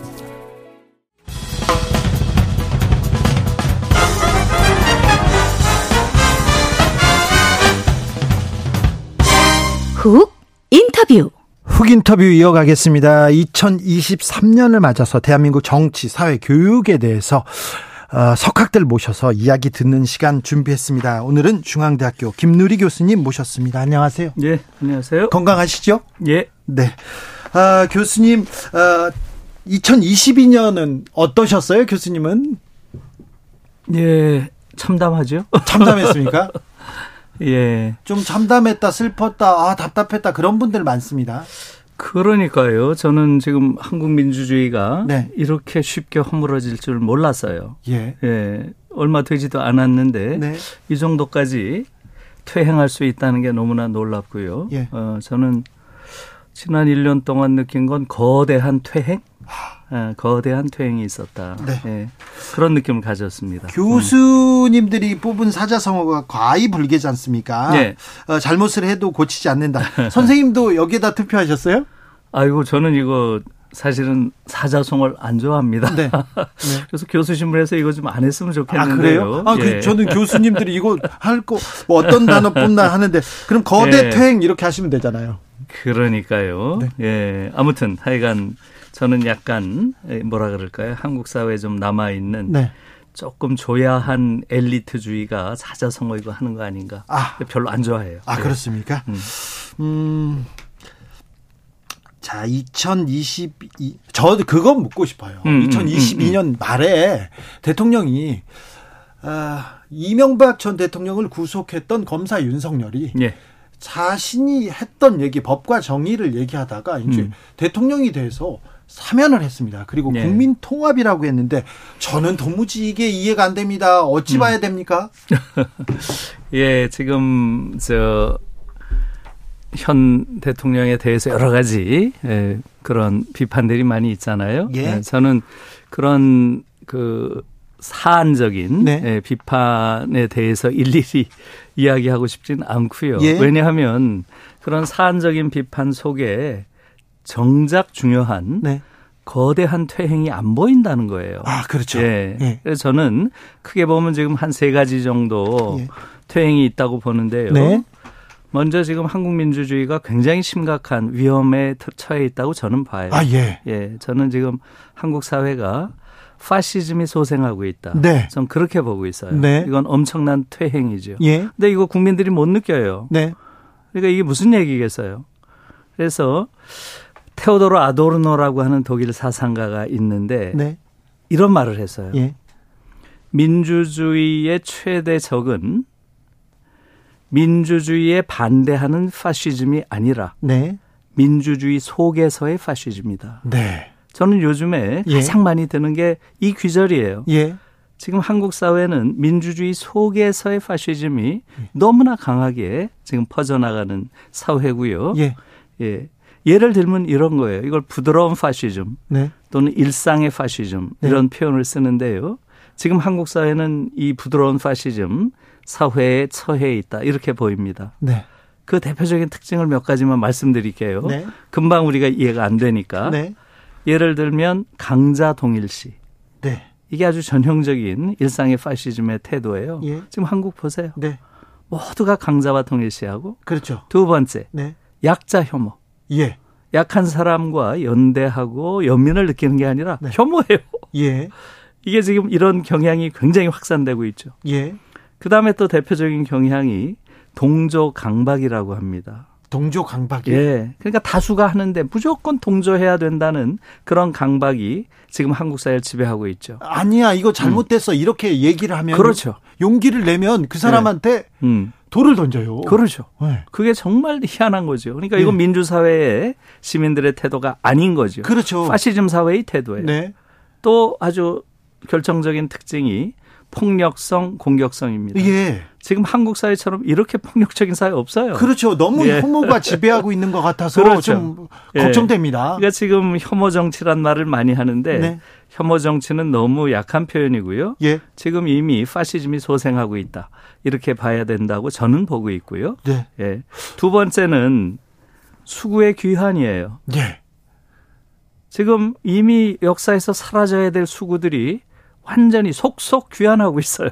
그렇죠. 예, 아마 최근에 이명박 대통령 사면을 보면서 그 집 앞에 모인 귀환하는 사람들의 모습을 봤을 거예요. 아, 봤어요. 거기서 이명박, 이명박 연호하더라고요. 그러니까 말이에요. 예, 지금 한국 정치라고 하는 것은 수구의 귀환이다. 저는 이렇게 보고 있고요. 예. 그 다음에 이제 세 번째 가장 큰 퇴행은 바로 전 세계에서 신자유주의 시대는 이미 끝났다. 네. 다 이렇게 얘기하고 있는 네. 신자유주의 종언의 시대에 한국에서는 신자유주의가 부활하고 있어요. 지금 윤석열 대통령이 펼치는 거의 모든 것들 다 네. 이미 시대가 끝났다고 하는 신자유주의 정책을 고스란히 받아들이고 있어요. 이명박 정부 예. 때 시행하다 거의 실패한 거를 다시 또 그렇죠, 들어... 그렇죠. 그것을 그대로 예. 다시 받아들이고 있는 다시 말하면 최근에 있어서의 노동 정책, 재벌 정책, 조세 정책 이런 것들 보세요. 예. 또 심지어 최근에는 교육 정책에 있어서까지도 완전히 신자유주의적인 모든 것을 시장에 맡기고 국가는 시장의 마름 역할을 해야 된다고 하는 이런 어처구니 없는 네. 시대 퇴행적인 이러한 것들이 지금 자행되고 있다. 저는 그렇게 보고요. 네. 그것을 저는 거대한 태, 퇴행이다. 이렇게 부릅니다. 이덕채님께서 한국 민주주의의 퇴행 맞는 말입니다. 피 흘려 이런 민주주의인데 이상규님께서는 맞습니다. 맞아요. 얼핏 나치 집권 초기 현상과 비슷합니다. 그걸 음. 국민들이 못 느끼고 있어요. 나치가 등장하기 전에 있었던 시대의 흐름과 비슷하다는 이런 얘기는 어, 많은 학자들도 지적하고 있습니다. 그렇습니다. 예, 지금 한국 민주주의는 사실은 어찌 보면 굉장한 위기 상황에 있습니다. 예. 이것은 정확하게 우리가 봐야 돼요. 지금 우리의 최근의 역사를 돌아보면 군사 독재에서 민주주의 사회로 이행한 사회 아니에요. 예. 그것은 완전히 착시입니다. 네. 우리는 군사 독재에서 자본 독재로 이행을 했고요. 예. 최근에는 검찰 독재로 지금 예. 또 바뀌고 있어요. 예. 그러니까 이것을 대체로 정치학자들은 plutocracy란 말을 많이 써요. plutocracy. Plutocracy. 돈의 지배. 아, 결국은 예. 자본 독재를 예. plutocracy라는 표현을 쓰고요. 그 다음에 지금 이 검찰 독재는 일종의 테크노크라시라고 부를 수 있는 거죠. 그렇죠. 테크노크라시. 네. 말하자면 특정 관료들 기술 관료들의 지배인데 지금 한국은 그 중에서도 법 기술자들 네. 검찰이라고 하는 자들이 이렇게 절대적인 권력을 행사하면서 한국 사회를 지배하고 있는 이런 상황인 거죠. 예. 다시 말하면 정리해서 말하면 군사 독재에서 자본 독재로, 예. 자본 독재에서 검찰 독재로 지금 이행하고 있는 대단히 위험한 상황이다. 지금 저는 검, 그렇게 봅니다. 검찰 독재 시대에 살고 있습니까? 대단한 위험한 시기에 살고 있습니까? 저는 그렇게 보고 네. 있습니다. 예. 최승우님께서 그러면요 파시즘의 종착지는 어떻게 될까요? 어떤 현상으로 나타날까요? 교수님 이렇게 물어봅니다. 지금 굉장히 위험한 것이죠. 네. 저는 지금 우리 시민들이 한국 민주주의가 대단히 위험한 상태에 봉착해 있다는 것을 자각할 필요가 있다고 생각합니다. 예. 지금 한국의 경우는 이것은 이제 과거의 문제와도 연결돼 있어요. 예. 한국에서의 소위 법 기술자 그 중에서도 검찰 권력이 이렇게 막강한 그러한 힘을 행사하는 나라는 지구상에 없습니다. 없었어요. 예. 그래서 검찰의 힘을 빼야 된다. 예. 검찰의 권력을 분산해야 된다. 그렇게 외쳤는데 더 세졌어요. 그렇죠. 그렇죠. 예. 지금 검찰이 이런 아주 아주 대단한 권력을 독점하는 이러한 행태는 청산되지 않은 과거와 밀접한 관계가 있다는 거 아실 겁니다. 예. 예. 일본 제국주의 시대에 우리나라를 강력하게 지배하기 위해서 검찰 권력에게 무소불위의 그러한 권력을 장착시킨 거죠. 식민 지배의 방편으로 해놓은 것이죠. 예. 그게 지금까지 내려오고 있다는 게 정말 부끄러운 일이죠. 예. 그래서 사실은 우리가 얼마 전까지 검찰 개혁을 해야 된다. 하는 것들 거기서에 대해서는 국민들의 의견이 좀 갈렸잖아요. 네. 그런데 지금 현 정권이 일종의 검찰 독재를 통해서 검찰이라는 게 어떤 방식으로 한국 사회를 무지막지하게 지배하고 있는지를 자신들이 스스로 현시하고 있죠. 예. 검찰 개혁의 필요성을 네, 스스로 보여줘요. 보여주기 네. 위해서 네. 지금 이들의 모습들이 드러나고 있다 이렇게 봅니다. 어찌 됐든 어, 윤석열 대통령 그리고 한동훈 법무부 장관 그리고 무수한 그 검찰 출신 정치인들이 이렇게 어, 전면에 나서면서 검찰 개혁은 되리라고는 봅니다만 네. 지금 너무 좀 위기 위험한 순간을 지나고 가고 있다는 생각에 조금 걱정이 됩니다. 음. 신경숙님께서 교수님의 지적 너무 공감합니다. 그런데 이런 사회 어떻게 풀어내 가야 할까요? 교수님 물어봅니다. 예, 지금 이것은 뭐 단기적으로 할 수 있는 것도 있겠고요. 사실은 근원적인 문제를 풀어야 되겠죠. 지금 한국에서 근원적인 문제는 민주주의의 문제입니다. 네. 여전히 지금 민주주의의 문제고요. 말하자면 정치 민주화는 어느 정도 이루어냈는데 사회 민주화가 전혀 이루어져 있지 않고요.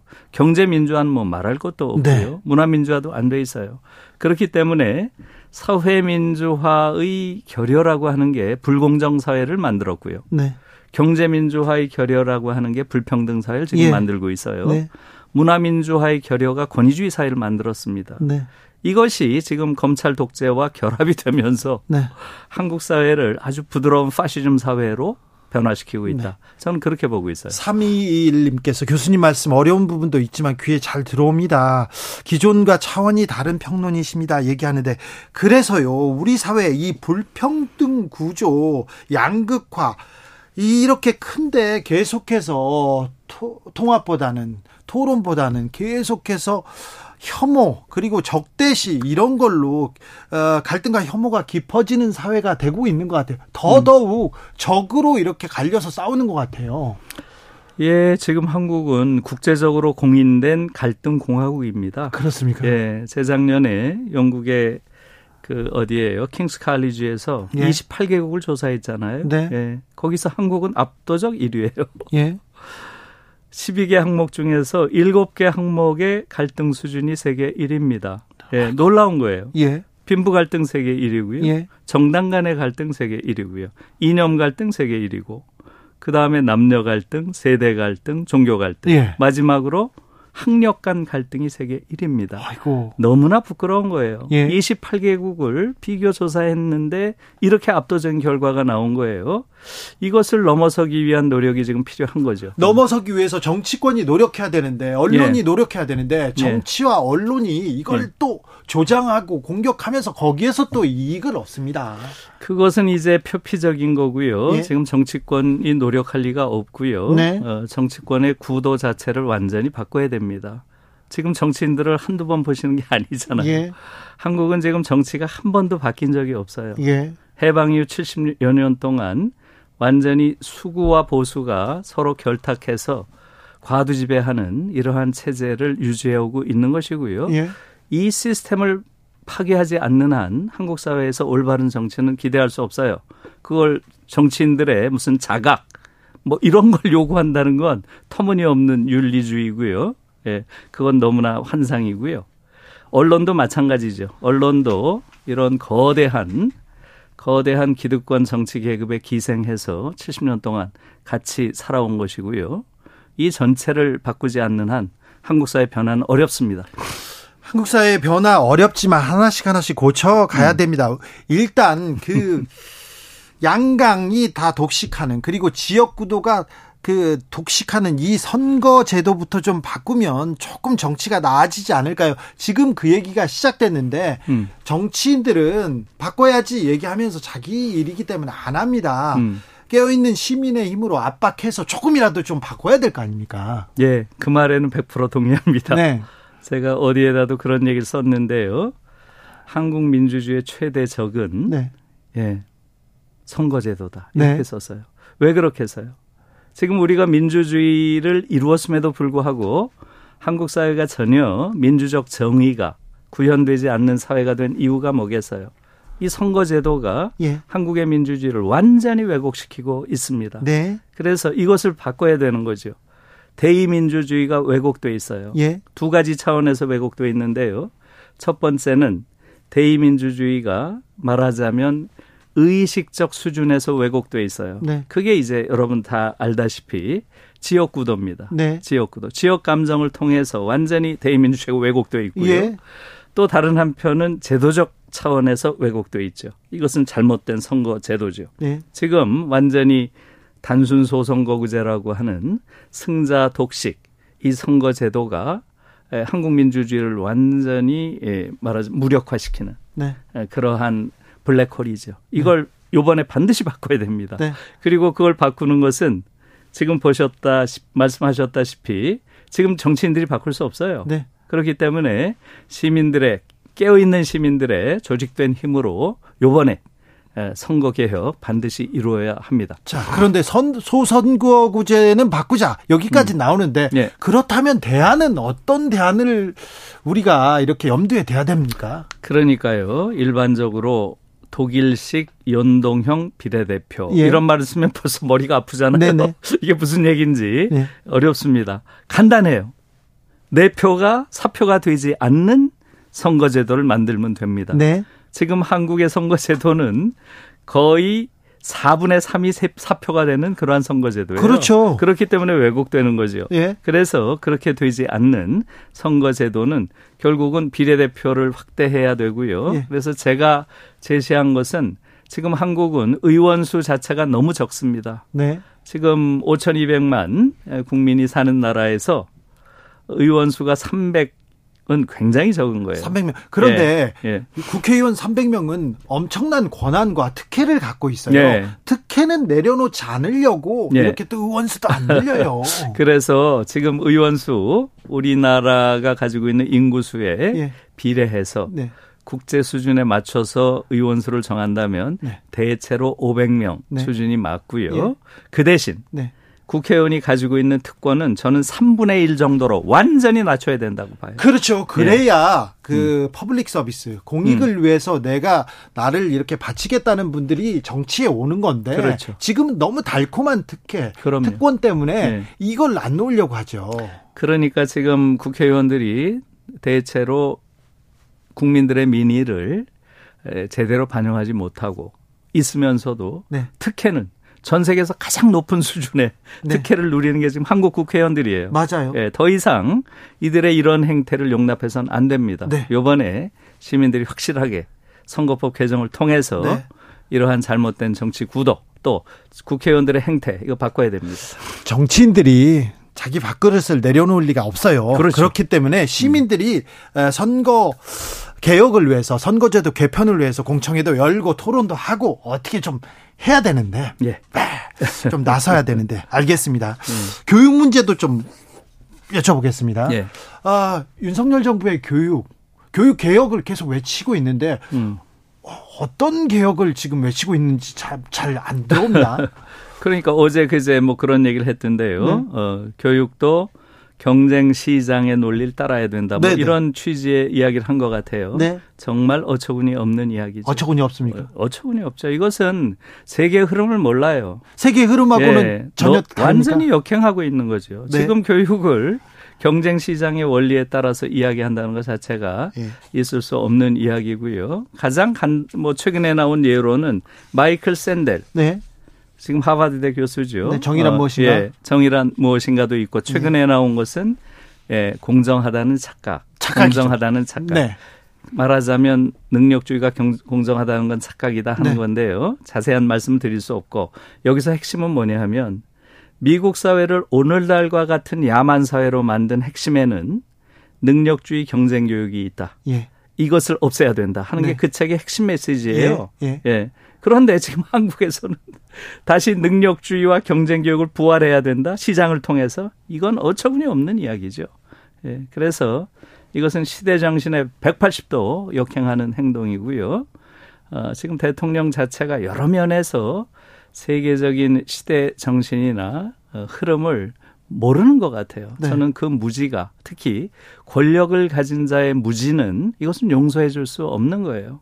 그렇게. 그것은 사실은 부패보다도 더 끔찍한 결과를 낳을 수 있는 특히 국민들에게는 너무나 큰 네. 불행의 원천일 수 있다. 네. 이렇게 생각합니다. 무지가 부패보다도 더 끔찍한 결과를 낳을 수도 있다는 교수님의 말씀입니다. 네. 동감합니다.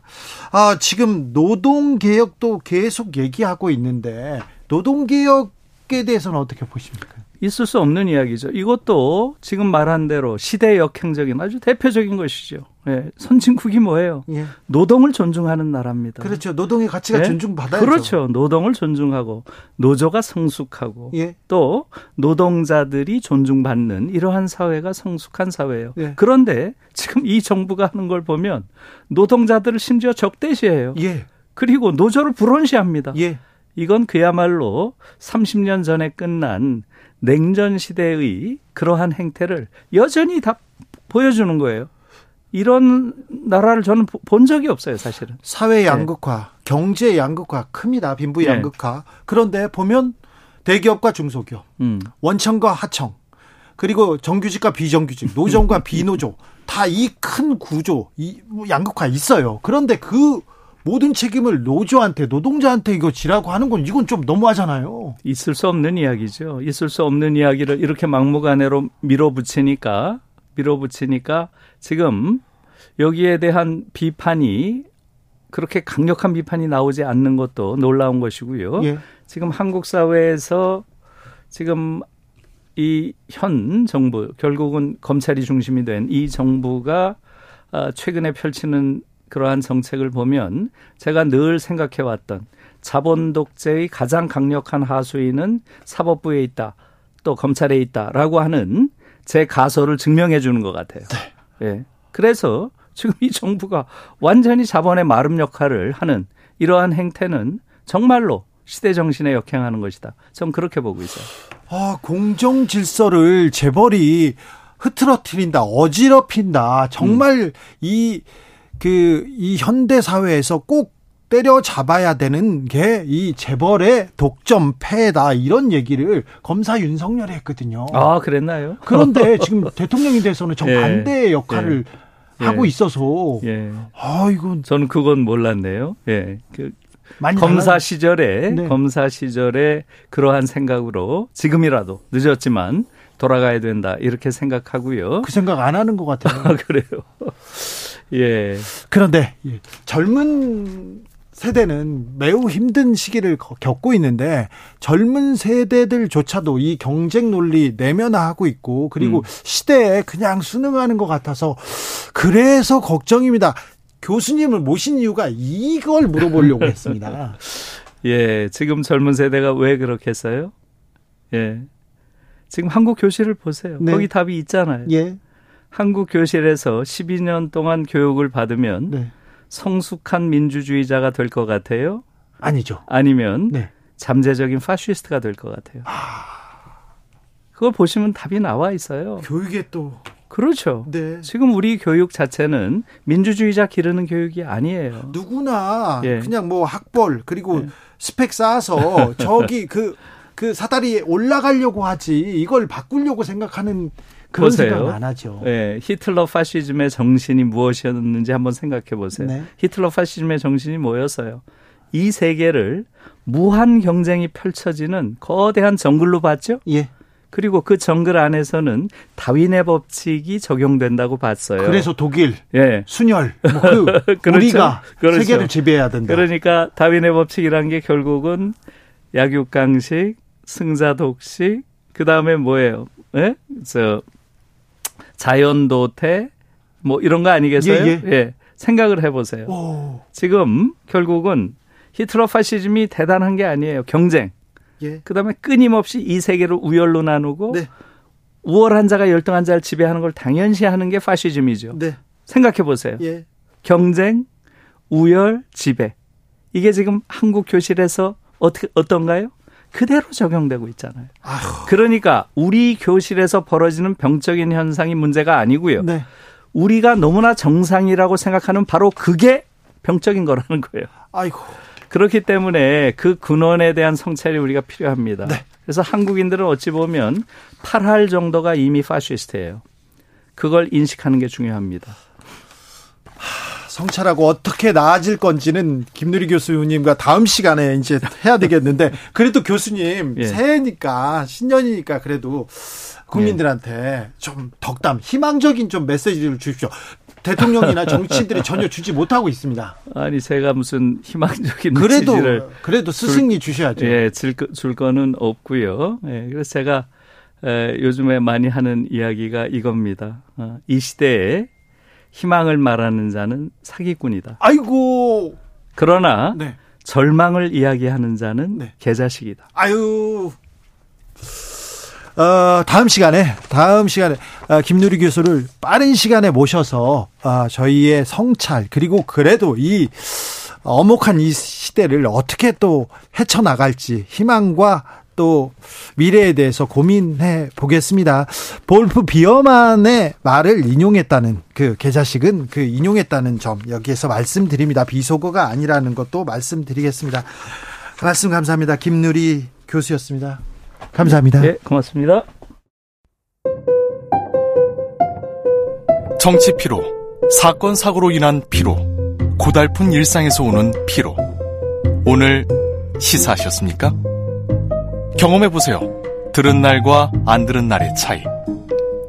여러분의 피로를 날려줄 저녁 한 끼 시사. 추진우 라이브.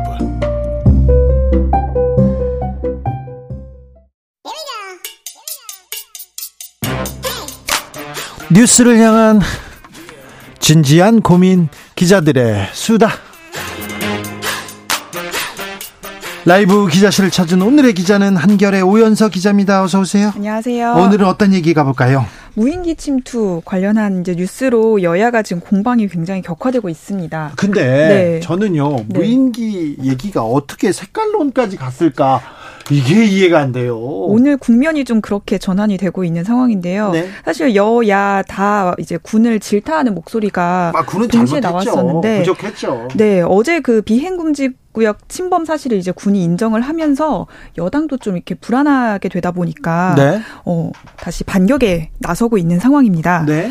어, 오늘 주영 국민의 원내대표가 이제 원내대책 회의에서 이 김병주 의원을 겨냥을 했거든요. 네. 네. 이 의혹을 처음으로 제기한 의원이잖아요. 네. 어떻게 해서 이 비밀 정보를 입수한 건지 명백히 밝혀야 한다 이렇게 압박을 했습니다. 신원식 의원은 군 선후배 사이인데 더 세게 말했더라고요. 네. 북한 내통설을 제기를 했습니다. 이 정보 자체가 어, 북한 당국으로부터 정보를 전달받을 수밖에 없다고 하면서 내통할 수도 있다는 합리적 의심을 할 수밖에 없다. 이렇게 페이스북에 글을 올렸습니다. 아니 그런데 네. 작년 말에 중앙일보에서도 용산까지 무인기가 그렇죠. 왔을 가능성에 대해서 먼저 제기했잖아요. 맞습니다. 여당 안에서도 그런 문제가 제기됐었고요. 여당 안에서도 그 사람들도 다 북한하고 내통했나요? 특히나 그 한기호 의원, 그 군 출신의 한기호 의원도 같은 날, 그 김병주 의원이 제기를 했던 같은 날에 본인도 그 739, 730역 용산 비행금지 구역이 여기 이제 북한이 지나간 곳에 걸린 거 아니냐 이렇게 질의를 했었다고 그래요? 오늘 얘기도 했습니다. 그러니까 그런데 추정할 수 있었다. 추정할 수 있었는데 네. 그리고 서울 지리를 어느 정도 알면요. 네. 은평에서 종로로 넘어와서 성동으로 넘어가는 음. 길에 남산 쪽에 이렇게 가면 용산 보이겠네. 이 정도는 택시 운전만 하셔도 버스 타고 다녀도 알잖아요. 그렇습니다. 그렇, 그렇다는 게 이제 김병주 의원의 설명이고요. 실제로 이 의혹을 제기하는 것도 군의 이제 보고에 따라서 구글 지도에 표시해 보니까 이게 바로 나오더라. 뭐 이렇게 쉽게 설명을 했었습니다. 알겠어요. 이걸 가지고 색깔론까지 가는데 그 거기에 동조하는 언론 잘못했다고 미워요. 제가 얘기했어요. 네. 다음 이야기는요. 네, 이제 이태원 국정조사가 원래 내일이면 끝나, 그러니까 7일에 끝나기로 했었는데 오늘 본회의를 통해서 10일 연장해서 17일에 끝나기로 여야가 합의를 했습니다. 근데 청문회는 잘 되고 하고 있습니까? 네, 지금 2차 청문회가 지금 진행이 되고 있고요. 네. 근데 이제 1차, 2차 그리고 기관 보고까지 거치면서 사실 유가족에게 2차 가에 가까운 상처를 남겼다는 게 국회 안에서도 평가가 나오고 있습니다. 2차 가예요? 몇 가지 좀 발언이 있었죠. 네. 첫 번째로 이상민 전, 아, 이상민 장관이, 네. 어, 이제 골든타임을 지난 시간이었다는 이제 여당의 지적에. 아, 그건 좀 잘못됐죠. 제가 그 시간에 놀고 있었겠습니까? 이런 식으로 이제 반박한 태도에 대해서 네. 비판을 좀 받았었고요. 네. 윤희근 경찰총장은 또 같은 날에 사실 이전에 이미 공개가 된 사실이긴 했지만 네. 사고 당일에 제천에 이제 내려가서 술을 마신 사실은 이날 처음 공개가 된 거였잖아요. 네, 술 마시고 주무셨다며. 네, 저도 술 마실 수 있다. 이런 태도를 보여서 또 유가족의 비판을 받기도 했습니다. 네. 어, 용산구 관계자들은 좀 거짓말 공방이 벌어지기도 했었는데요. 그 현장 조사했었을 때 서울 종합방재센터가 용산구청 당직자한테 압사 신고했었는데 당직 책임자가 그 현장 조사에서는 어, 소방으로부터 전화 받은 사실이 없다. 이렇게 부인을 해서 또 비판을 한 차례 받기도 했습니다. 네. 전화기를 없앴는데 없앴는데 아. 뭐 그걸 가지고도 또 박형 용산구청장 계속 다른 얘기를 해가지고 이상한 네. 발언을 해가지고 참 아유 참 계속해서 실무진 실수라고 미루고요. 맞습니다. 네. 오늘도 좀 아쉬운 장면들이 많이 나왔었습니다. 네. 국정조사가 그런데 또 중단되기도 하고 뭐 갈등이 있기도 합니다. 네, 맞습니다. 이게 이제 지난주 있었던 일인데 기관 보고 첫날에 몰래 촬영 사태라고 이제 뉴스가 많이 나왔었죠. 조수진 의원이랑 전주혜 의원이 이 용해인 기본소득당 의원 보좌진이 회의장을 무단으로 촬영했다고 하면서 증인들이 계속 기다리는 가운데 회의를 파행시킨 적도 있었습니다. 네, 그래요? 네. 잘 끝났어요? 그때 뭐, 근데 네. 촬영하면 안 됩니까? 촬영을 해도 되는데 사실 국민의힘에서 이제 의, 의심했던 건 뭐냐면 보좌진이 너무 이제 촬영 기자처럼 행세를 하고 몰래 촬영을 했다. 우리 대화 내용을 들으려고 사진 기자처럼 이렇게 연기를 했다. 이런 식으로 좀 의혹을 제기한 거거든요. 근데 이제 용희은 의원 측에서는 그거 아니고 뭐 의정 활동의 일환으로 촬영할 수 있다 이렇게 하면서 좀 공방이 오갔었습니다. 네, 좀 웃겼어요. 네. 마지막으로 만나볼 이야기는요. 네, 연초부터 윤석열 대통령이 이제 중대 선거구제가 필요하다 이런 얘기를 이제 인터뷰에서 하면서 네. 이제 여의도에서도 이 선거구제 개혁 얘기가 뜨겁게 나오고 있습니다. 네. 근데 이제 민주당 쪽에서도 사실 계속 이 선거구제 개혁이 필요하다고 얘기는 했는데 이게 이제 대통령이 이제 던진 화두로 얘기가 끌고 가는 어 그런 이제 상황에 대해서는 조금 부담을 느끼면서 어, 당, 야, 야당 안에서도 정치 혁신이라는 기구를 띄우게 됐습니다. 오늘. 예. 네, 여기서 이제 선거구제 개혁을 얘, 얘기하겠다는 거고요. 장경태 의원이 위원장을 맡았는데 어, 당원 민주주의 실현 방안을 제시하겠다고 하면서 선거구제 개혁뿐만이 아니라 뭐 선출직 공직자 당원 평가권 도입 당원 총회, 뭐 당원 투표 이런 내용들을 같이 이제 검토하겠다고 오늘 얘기했습니다. 잠시만요. 장경태 의원이 맡았다고요? 네, 장경태 의원이 정치 뭐, 정치혁신위원장. 정치혁신위원회 당 안에 있는 정치혁신위원회 위원장을 맡았습니다. 네. 중대선거구제는 어떻게 됩니까? 당 안에서 계속 이제 여당도 그렇고 야당도 그렇고 다양한 의견이 나오고 있는데요. 어, 이 정치 혁신이 안에서는 뭐 논의가 되긴 하겠지만 장경태 의원 같은 경우에는 어, 2인 선거구는 양당이 나눠 먹는 얘기라서 나눠 먹자는 얘기라서 좀 고민해 볼 가치가 없는 주장, 약간 부정적인 투로 얘기를 하기는 했습니다. 네. 근데 소선거구제도 네. 양당이 나눠 먹는 그런 제도잖아요. 그러니까요. 폐로 치면은 이제 소선거구제가 더 크다는 게 여야 다 공통된 인식이긴 한데 역시나 뭐 여러 표가도 걸려 있는 문제이기도 하기 때문에 굉장히 네. 신중하게 여야가 좀 접근을 하고 있습니다. 아무튼 중대 선거구제는 정답이 아니라고 여야가 지금 맞습니다. 목소리를 내고 있습니다. 그런데 네. 선거제도는 바꿔야 된다. 네. 어, 양 양당 독식, 지역 구도 확립 이게 절대 안 된다. 그리고 사표가 너무 많다. 그렇죠. 여기까지는 다 동의하잖아요. 맞습니다. 예. 그런데 왜 30년 넘게 이 제도가 이렇게 계속 지, 계속 갑니까? 어, 저기 국회의원들은 네. 이 선거제도 바꿀 생각이 없는 거잖아요, 사실. 어, 부작용에 대해서는, 그러니까 소선거구제 부작용에 대해서는 다 공식적으로 아니 바꿔야 된다면서 부작용만 얘기해. 네. 중대선거구제도 아니 구더기 얘기만 해요. 장은 안 담그고 정치인들은 생각이 없잖아요, 사실. 아무래도 이렇게 되다 보면은 표 계산도 할 수밖에 없게 되거든요. 네, 끝까지 미루고 미루다가 네. 그래서 뭐 어, 뭐 비례대표 몇 석을 이렇게 움직인다 그렇게 하고 끝나잖아요, 항상. 그렇게 그런데 이번에는 그동안. 바꿔야 될 거 아닙니까? 대통령이 아무래도 던진 화두다 보니까 조금 더 적극적으로 논의가 될 것으로 보이긴 하는데 여야 다 어쨌든 가장 가까이 앞두고 있는 내년 총선에 이걸 도입하기까지는 좀 시간이 걸리지 않겠느냐 이런 이제 자 시민된 입장에서 있습니다. 이번에 선거 네. 제도를 한번 바꿔봐야 되겠다 이렇게 생각하면 어떻게 해야 됩니까? 횃불을 들 수도 없잖아요.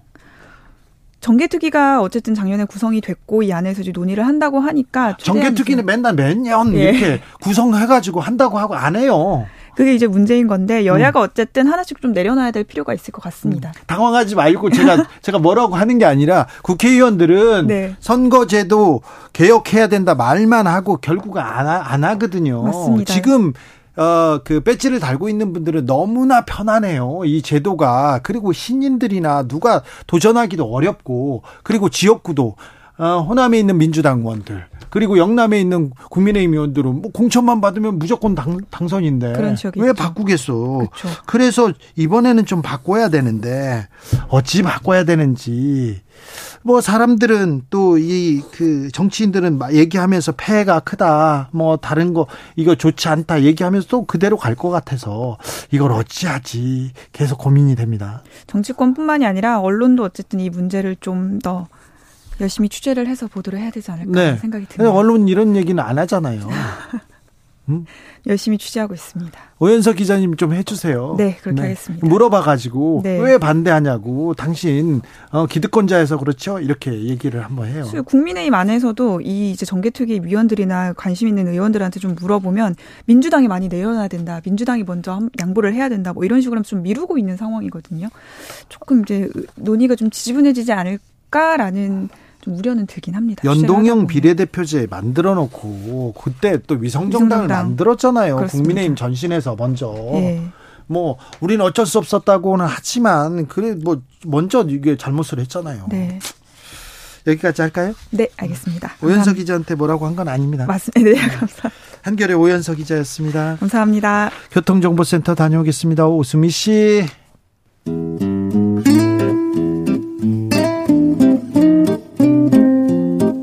현실의 불이 꺼지고 영화의 막이 오릅니다. 영화보다 더 영화 같은 현실 시작합니다. 라이너의 시사회. 영화 전문 유튜버 라이너 어서 오세요. 네, 안녕하세요. 오늘은 어떤 얘기 해볼까요? 네, 오늘이 2023년의 첫 시사회고요. 네. 그래서 어, 새로운 배우들 네. 2022년에 어, 선보였던 신인 배우들 중에서 네. 가장 주목할 만한 배우들 주목할 만한 신인 배우들 네, 남녀 배우 한 명씩 뽑아서 네. 어, 말씀을 좀 해드리려고 합니다. 자, 알겠습니다. 라이너가 네. 라이너가 뽑은 사람이면 주목해 볼 만합니다. 자, 라이너가 주목하는 남자 배우부터 가볼까요? 네, 일단 남자 배우 중에서 제가 주목할 만한 사람은 저는 옹성우 배우라고 생각합니다. 옹성우요? 네, 옹성우. 이분 가수 아닙니까? 아이돌 아닙니까? 네, 가수죠. 네. 저도 사실은 처음에는 가수인 줄 몰랐는데 네. 보다 보니까 그 제 친구 작품... 딸이 좋아해. 아, 그렇군요. 네. 작품에서 춤을 추는 장면이 있는데 네. 어, 너무 춤을 잘 춰서 어, 어떻게 저렇게 배우가 저 정도까지 춤을 출 수 있지 하고 찾아보니까 이제 유명한 워너원이라는 그룹의 네. 그룹 출신의 아이돌이었더라고요. 아유, 옹성우 유명한 가수예요. 네, 제가 DJ여서 잘 알지요. 아, 그렇군요. 네. 노래도 잘 부르고 춤도 잘 춥니다. 그런데요. 네, 그래서 배우로도 장... 배우로도 제목입니까? 네, 작년에 두 개 작품 이제 서울대작전하고요. 네. 인생은 아름다워에 나온 배우인데요. 네. 특히 이제 인생은 아름다워를 보면서 예. 참이 옹성우라는 배우가 지니고 있는 어떤 재능 혹은 어떤 표현력 이런 게 되게 훌륭하다는 생각이 들었어요. 인생은 아름다워는 류승룡, 염정화 함께 나왔던. 네, 그렇습니다. 예. 네. 사실 뭐 옹성우 배우가 이걸로 뭐 상을 받거나 하지는 않았지만 네. 아, 청룡 같은 걸 받지는 않았지만 네. 그래도 정말 뛰어난 연기를 보인 것 같아서 약간 그 짐 캐리 느낌이 좀 나는 옹성우한테서요? 네, 그런 인상을 전 좀 받았거든요. 서울 대작전에서 봤을 때는 약간 좀좀 아. 좀 뭐라고 해 좀좀 좀 튄다 이렇게도 보이던데. 근데 네. 그 캐릭터들이 거의 좀 튀었어요. 서울 대작전 약간 작품 자체가 네. 네 그렇게 막 연기력을 요한... 뽐낼 수 있는 그런 좋은 작품은 아닌 것 같아요. 라이너가 이렇게 영화에 대해서 굉장히 사정없는 비판으로 되게 유명하더라고요. 네. 그런데 그런데 옹성우의 연기력은 아, 엄지척입니다, 일단. 어, 좀 예사롭지 않은 것 같다는 생각이 들었습니다. 네. 그래서 좀 미래가 기대가 되는. 지금 나온 작품들 중에 뭐 아주 대단한 연기를 보여준 건 아직 못 봤지만 정말 미래가 기대가 되는 배우인 것 같다 하는 생각이 들었습니다. 옹성우요? 네, 옹성우. 어, 네. 인생은 아름다워. 네. 가 그의 대표작이 될 수 있겠습니다. 그래요?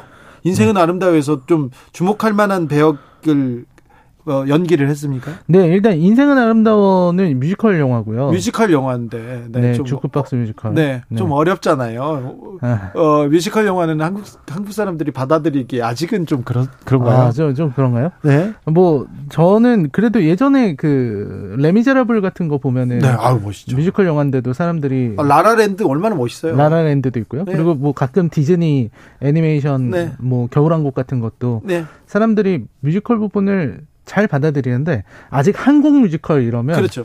아 조금 네. 어, 민망하다 이렇게 그렇죠. 생각하시는 것 같아요. 좀 그런 것 같아요. 왜 저기서 대사를 안 하고 춤을 추고 있지? 왜 노래를 부르고 있지? 음. 그러는데 그 부분을 또 옹성우 배우가 이렇게 맛깔나게 잘 했군요. 네네. 이 인생은 아름다워라는 작품 자체가 이제 주인공 세연, 그러니까 염정아 씨가 연기했는데요. 네. 이 주인공 엄마가 이제 폐암 말기가 된 거죠. 아이고. 갑작스럽게 질병이 찾아왔는데 네.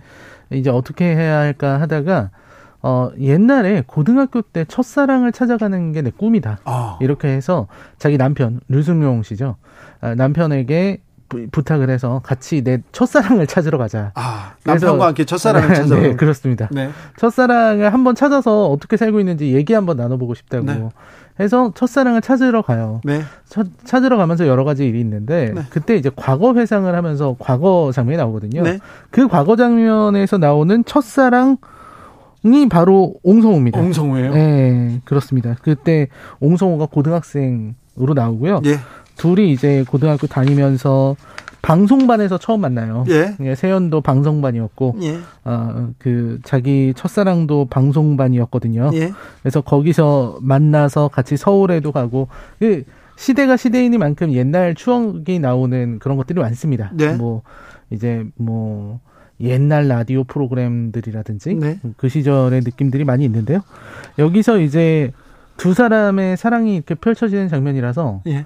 정말 어, 멋있고 잘생긴 오빠 예. 역할을 하고 있는데 굉장히 기억해야 되는 부분들이 좀 있었던 것 같아요. 예. 특히 이제 여기서 박세환 씨가 어린 세연 역할을 맡았고 네. 이제 옹성우와 같이 아이스크림 사랑을 부르는 장면이 있는데요. 네. 여기서 아까 제가 말씀드렸던 그 안무 장면이 나옵니다. 네. 근데 이 안무 장면을 보고서 저는 좀 어 이게 좀 이상하다는 느낌을 받았거든요. 예. 왜냐면 옆에 있는 박세환 배우도 춤을 열심히 잘 추지만 예. 아무리 그래도 배우가 이 연기로서 춤을 춘다는 느낌이 강한데 네. 어, 옆에 있는 분이 너무 춤을 잘 추니까 네. 혼자 이제 튀는 거예요. 예. 옹성우라는 배우가. 아 그래요? 춤은 네. 잘 추죠. 그러니까 이게 되게 재밌더라고요. 그래요? 한 사람은 어 거기서 그 사람밖에 안 보입니다. 그러니까 춤추는 장면을 보면은 뒤에 네. 이제 다른 댄서들도 나와서 같이 춤을 추는데 네. 그냥 옹성우만 보입니다. 아 그래요? 네. 독보적인 그런 모습을 보이기 때문에 네. 그래서 아 이런 면이 있구나. 남자 배우 춤추는 걸 보고 반하시기는 라이너 참 네 알겠어요. 아니 보통은 여자 배우를 보기 마련인데. 네. 근데 너무 옆에서 네. 이렇게 잘하니까요. 네. 그래서 굉장히 어떤 굉장히 화려하면서도 뭐 절제미가 있는 그런 동무대를 보는 것 같은 모습을 저는 받았습니다. 알겠습니다. 옹성우가 그렇게 또 독보적인 또 무대를 또 보여줬군요. 네, 그래서 폭발적인 어떤 연기력을 보여주는 작품은 아니어서 네. 막 내면 연기가 나오거나 하는 게 아니라 그냥 고등학생 때 이렇게 예쁜 어, 남자 선배 혹은 네. 남자 친구 이런 역할이어서 어, 연기를 많이 보여주진 못했지만 네. 어, 2023년에 미래가 기대되는 그런 배우라고 할 수 있겠습니다. 알겠습니다. 인생은 아름다워에서 이 배우의 역량을 확인할 수 있었다고 합니다. 옹성우. 네. 옹성우 가수인데 얼마나 또 잠재력을 보여줬는지 라이너가 라이너가 아무튼 옹성우를 이렇게 추천합니다. 라이너는 그래도 첫사랑 찾지 마세요. 찾아봤자 뭐. 아, 찾아봤자. 네. 네, 네 찾아봤자. 아니, 왜 내가 찾지나 마라 이렇게 얘기하지. 찾아봤자 그럴 거예요. 네. 뭐, 네. 알겠습니다. 네, 여자 배우로 가보겠습니다. 여자 배우는 누굴까요? 아, 여자 배우, 일단 제가 제일 인상적으로 2022년에 봤던 여자 배우는 그 자백이라는 영화의 나나 씨인데요. 근데 그분은 신인이라고 볼 수가 없어서 네. 신인 여배우는요 이번에 예. 청룡 영화상에서 잠시만요 나나 그 애프터스쿨 나나요? 그분이 애프터스쿨 가수 아니요 가수 출신 가, 수 출신 네. 맞죠? 아네 아무튼 나나 씨가 자백에서 되게 잘하거든요. 아 그래요? 네. 제가 그 라이너가 어디 다른 데에서 이 나나의 연기력에 엄청 뭐지 찬사를 보내는 걸 보고 내 제가 깜짝 놀랐었거든요. 네네. 근데 그렇게 잘했습니까? 네, 엄청 잘했었죠. 그래. 제가 보면서 진짜 어 이거는 정말 놀랍다. 참 괄목상대를 한다고 하던 아니 라이너가 참. 박하기로 유명한 사람인데 영화 나오면 비판적이어가지고 그렇습니다. 쭉 긋고 간다 이런 얘기도 했어 들었는데 그런데 나나의 연기력은 막 극찬하고 있어요 지금 여러 군데에서 네. 이 사심이 좀 있다고 저는 보입니다. 아, 사심은 아닙니다. 네. 아무튼 그 제가 추천하고 싶은 똑바로 보세요. 사심 맞네. 사심은 아니고요. 네. 잘합니까 나나가? 네 잘합니다. 알겠습니다. 애프터스쿨 맞죠? 그 그리고 또 오렌지 캐러멜 맞, 음. 맞죠? 아 네, 제가 네. 그런 건 잘 몰라서. 네. 아무튼 신인 여우상을 받은 배우 중에 김혜윤이라는 배우였습니다. 김혜윤 혜윤입니다. 네, 김혜윤이라는 배우인데요. 네. 이 배우는 이 불도저에 탄 소녀로 신인상을 받았고요. 네. 또 얼마 전에 개봉했었던 동감에서도 네, 주연을 맡은 배우입니다. 네. 뭐 제가 들어오면서 들었는데 스카이캐슬에서 네. 또 나왔다고 하더라고요. 그래요? 예서 역할로. 그래서 굉장히 뛰어난 연기력을 보여주는 그러니까 앞에서 말씀드렸던 옹성우 배우가 가능성을 보여준 배우라면 네. 이 김혜윤 배우는 배우로서 거의 완성돼 있다는 생각이 들 정도로 네. 아주 뛰어난 연기력을 보여줬습니다. 스카이캐슬에서 어떤 역할이었다고요? 예서. 예서. 예서. 예. 네. 염정아 씨 딸. 네, 그 그런 것 같습니다. 제가 네. 또 저도 어. 스카이캐슬을 안 봤는데 예서는 제가 본 적 있어요. 염정아 씨랑 있다가 염정아 아, 씨랑 아, 있다가 아, 예서를 만난 적은 있어요. 아, 네. 네. 아, 드라마에서 네. 보신 게 아니고 네, 네. 직접 보셨군요. 네, 직접은 본 적이 있습니다. 네, 네. 아, 그런데 예서가 그렇게 연기를 잘합니까? 네, 불도저의 불도저에 탄 소녀. 네. 이 불도저에 탄 소녀를 보면은 네. 여기서 이제 해영 역할을 맡았거든요. 네. 김혜윤 배우가. 네. 근데 여기서 혜영이라는 캐릭터는 굉장히 강력한 캐릭터예요. 네. 그러니까 일진 같은 캐릭터인데 일진들도 피해 다니는 그런 인물입니다. 예. 어, 폭행죄로 처벌을 받는데 미성년자라서 여 여잔데 여잔데 이제 패싸움에 말려들어서 예. 그래서 풀려나는데요. 일단 오른팔에 용문신이 있어요. 예, 예, 여학생이 여학생이요. 네. 고등학생인데 이제 용문신을 하고서 가벼운 처벌을 받고 이렇게 나옵니다. 네네. 네. 나오는데 일진 세 명이 이렇게 눈치 보고 피해요. 아 그래요? 근데 따라가서 그들의 네. 그들을 이제 어 두들겨 팹니다. 아, 제 고등학교 친구를 보는 것 같아요. 그렇습니다. 그 친구는 장미문신이었는데. 아, 장미. 네. 이쪽은 용문신. 용문신. 용문신을 하고서 네. 이제 어 마구마구 폭력을 휘두르는 네. 그런 아주 강력한 인물이고요. 네. 뭐그 말하거나 이런 것도 다 그런 인물인데 네. 불도저 같은 정말 불도저에 탄 소녀잖아요. 네. 어, 불도저 같은 인물인데. 네. 근데 이제 문제가 생겨납니다. 문제가 그게 뭐냐면 아버지가 교통사고를 당해서 예? 이 음주운전 교통사고를 내서 이 뇌사 상태에 빠지게 되고요. 예?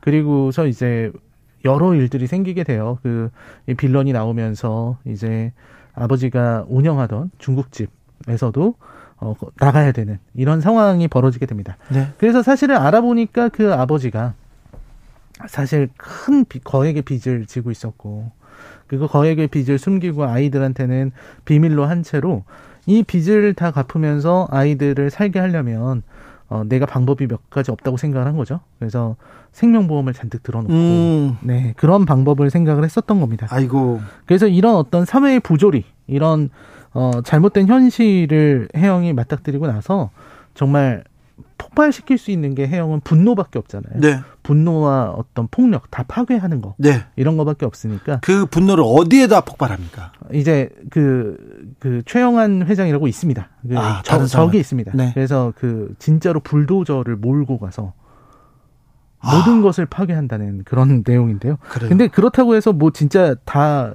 판타지처럼 되는 건 아니고요. 예. 결국은 아주 어 어쩔 수 없이 현실 앞에서는 이제 이 다, 무너져 내릴 수밖에 없는 그런 모습을 보여주게 되는데요. 이 작품을 보면서 참 이 여배우가 이 여배우 원톱 영화 아무리 독립 영화라고는 하지만 이 원톱 영화에서 이렇게 강력한 액션과 그리고 이렇게 강력한 감정을 표현할 수 있다는 것은 정말 쉽지 않은 일이다라는 생각이 들어서 어 저는 이 김혜윤 배우가 보여준 연기와 그리고 김혜연 배우가 보여주는 이런 표현들이 어, 작년에 신인 여배우들 중에서 발군이었다. 네. 이런 생각을 하게 됐습니다. 청룡 영화상의 신인 여우상을 수상하기도 했습니다. 음. 2023년에 주목해야 할 배우로 남자는 옹성우, 인생은 아름다워의 옹성우, 그리고 여성 배우로는 불도저의 탄소녀 김혜윤을 뽑아봤습니다. 네. 네네. 불도저의 탄소녀 바로 보고 싶네요. 네네. 네. 아, 인생은 아름다워 어, 또 보고 싶네요.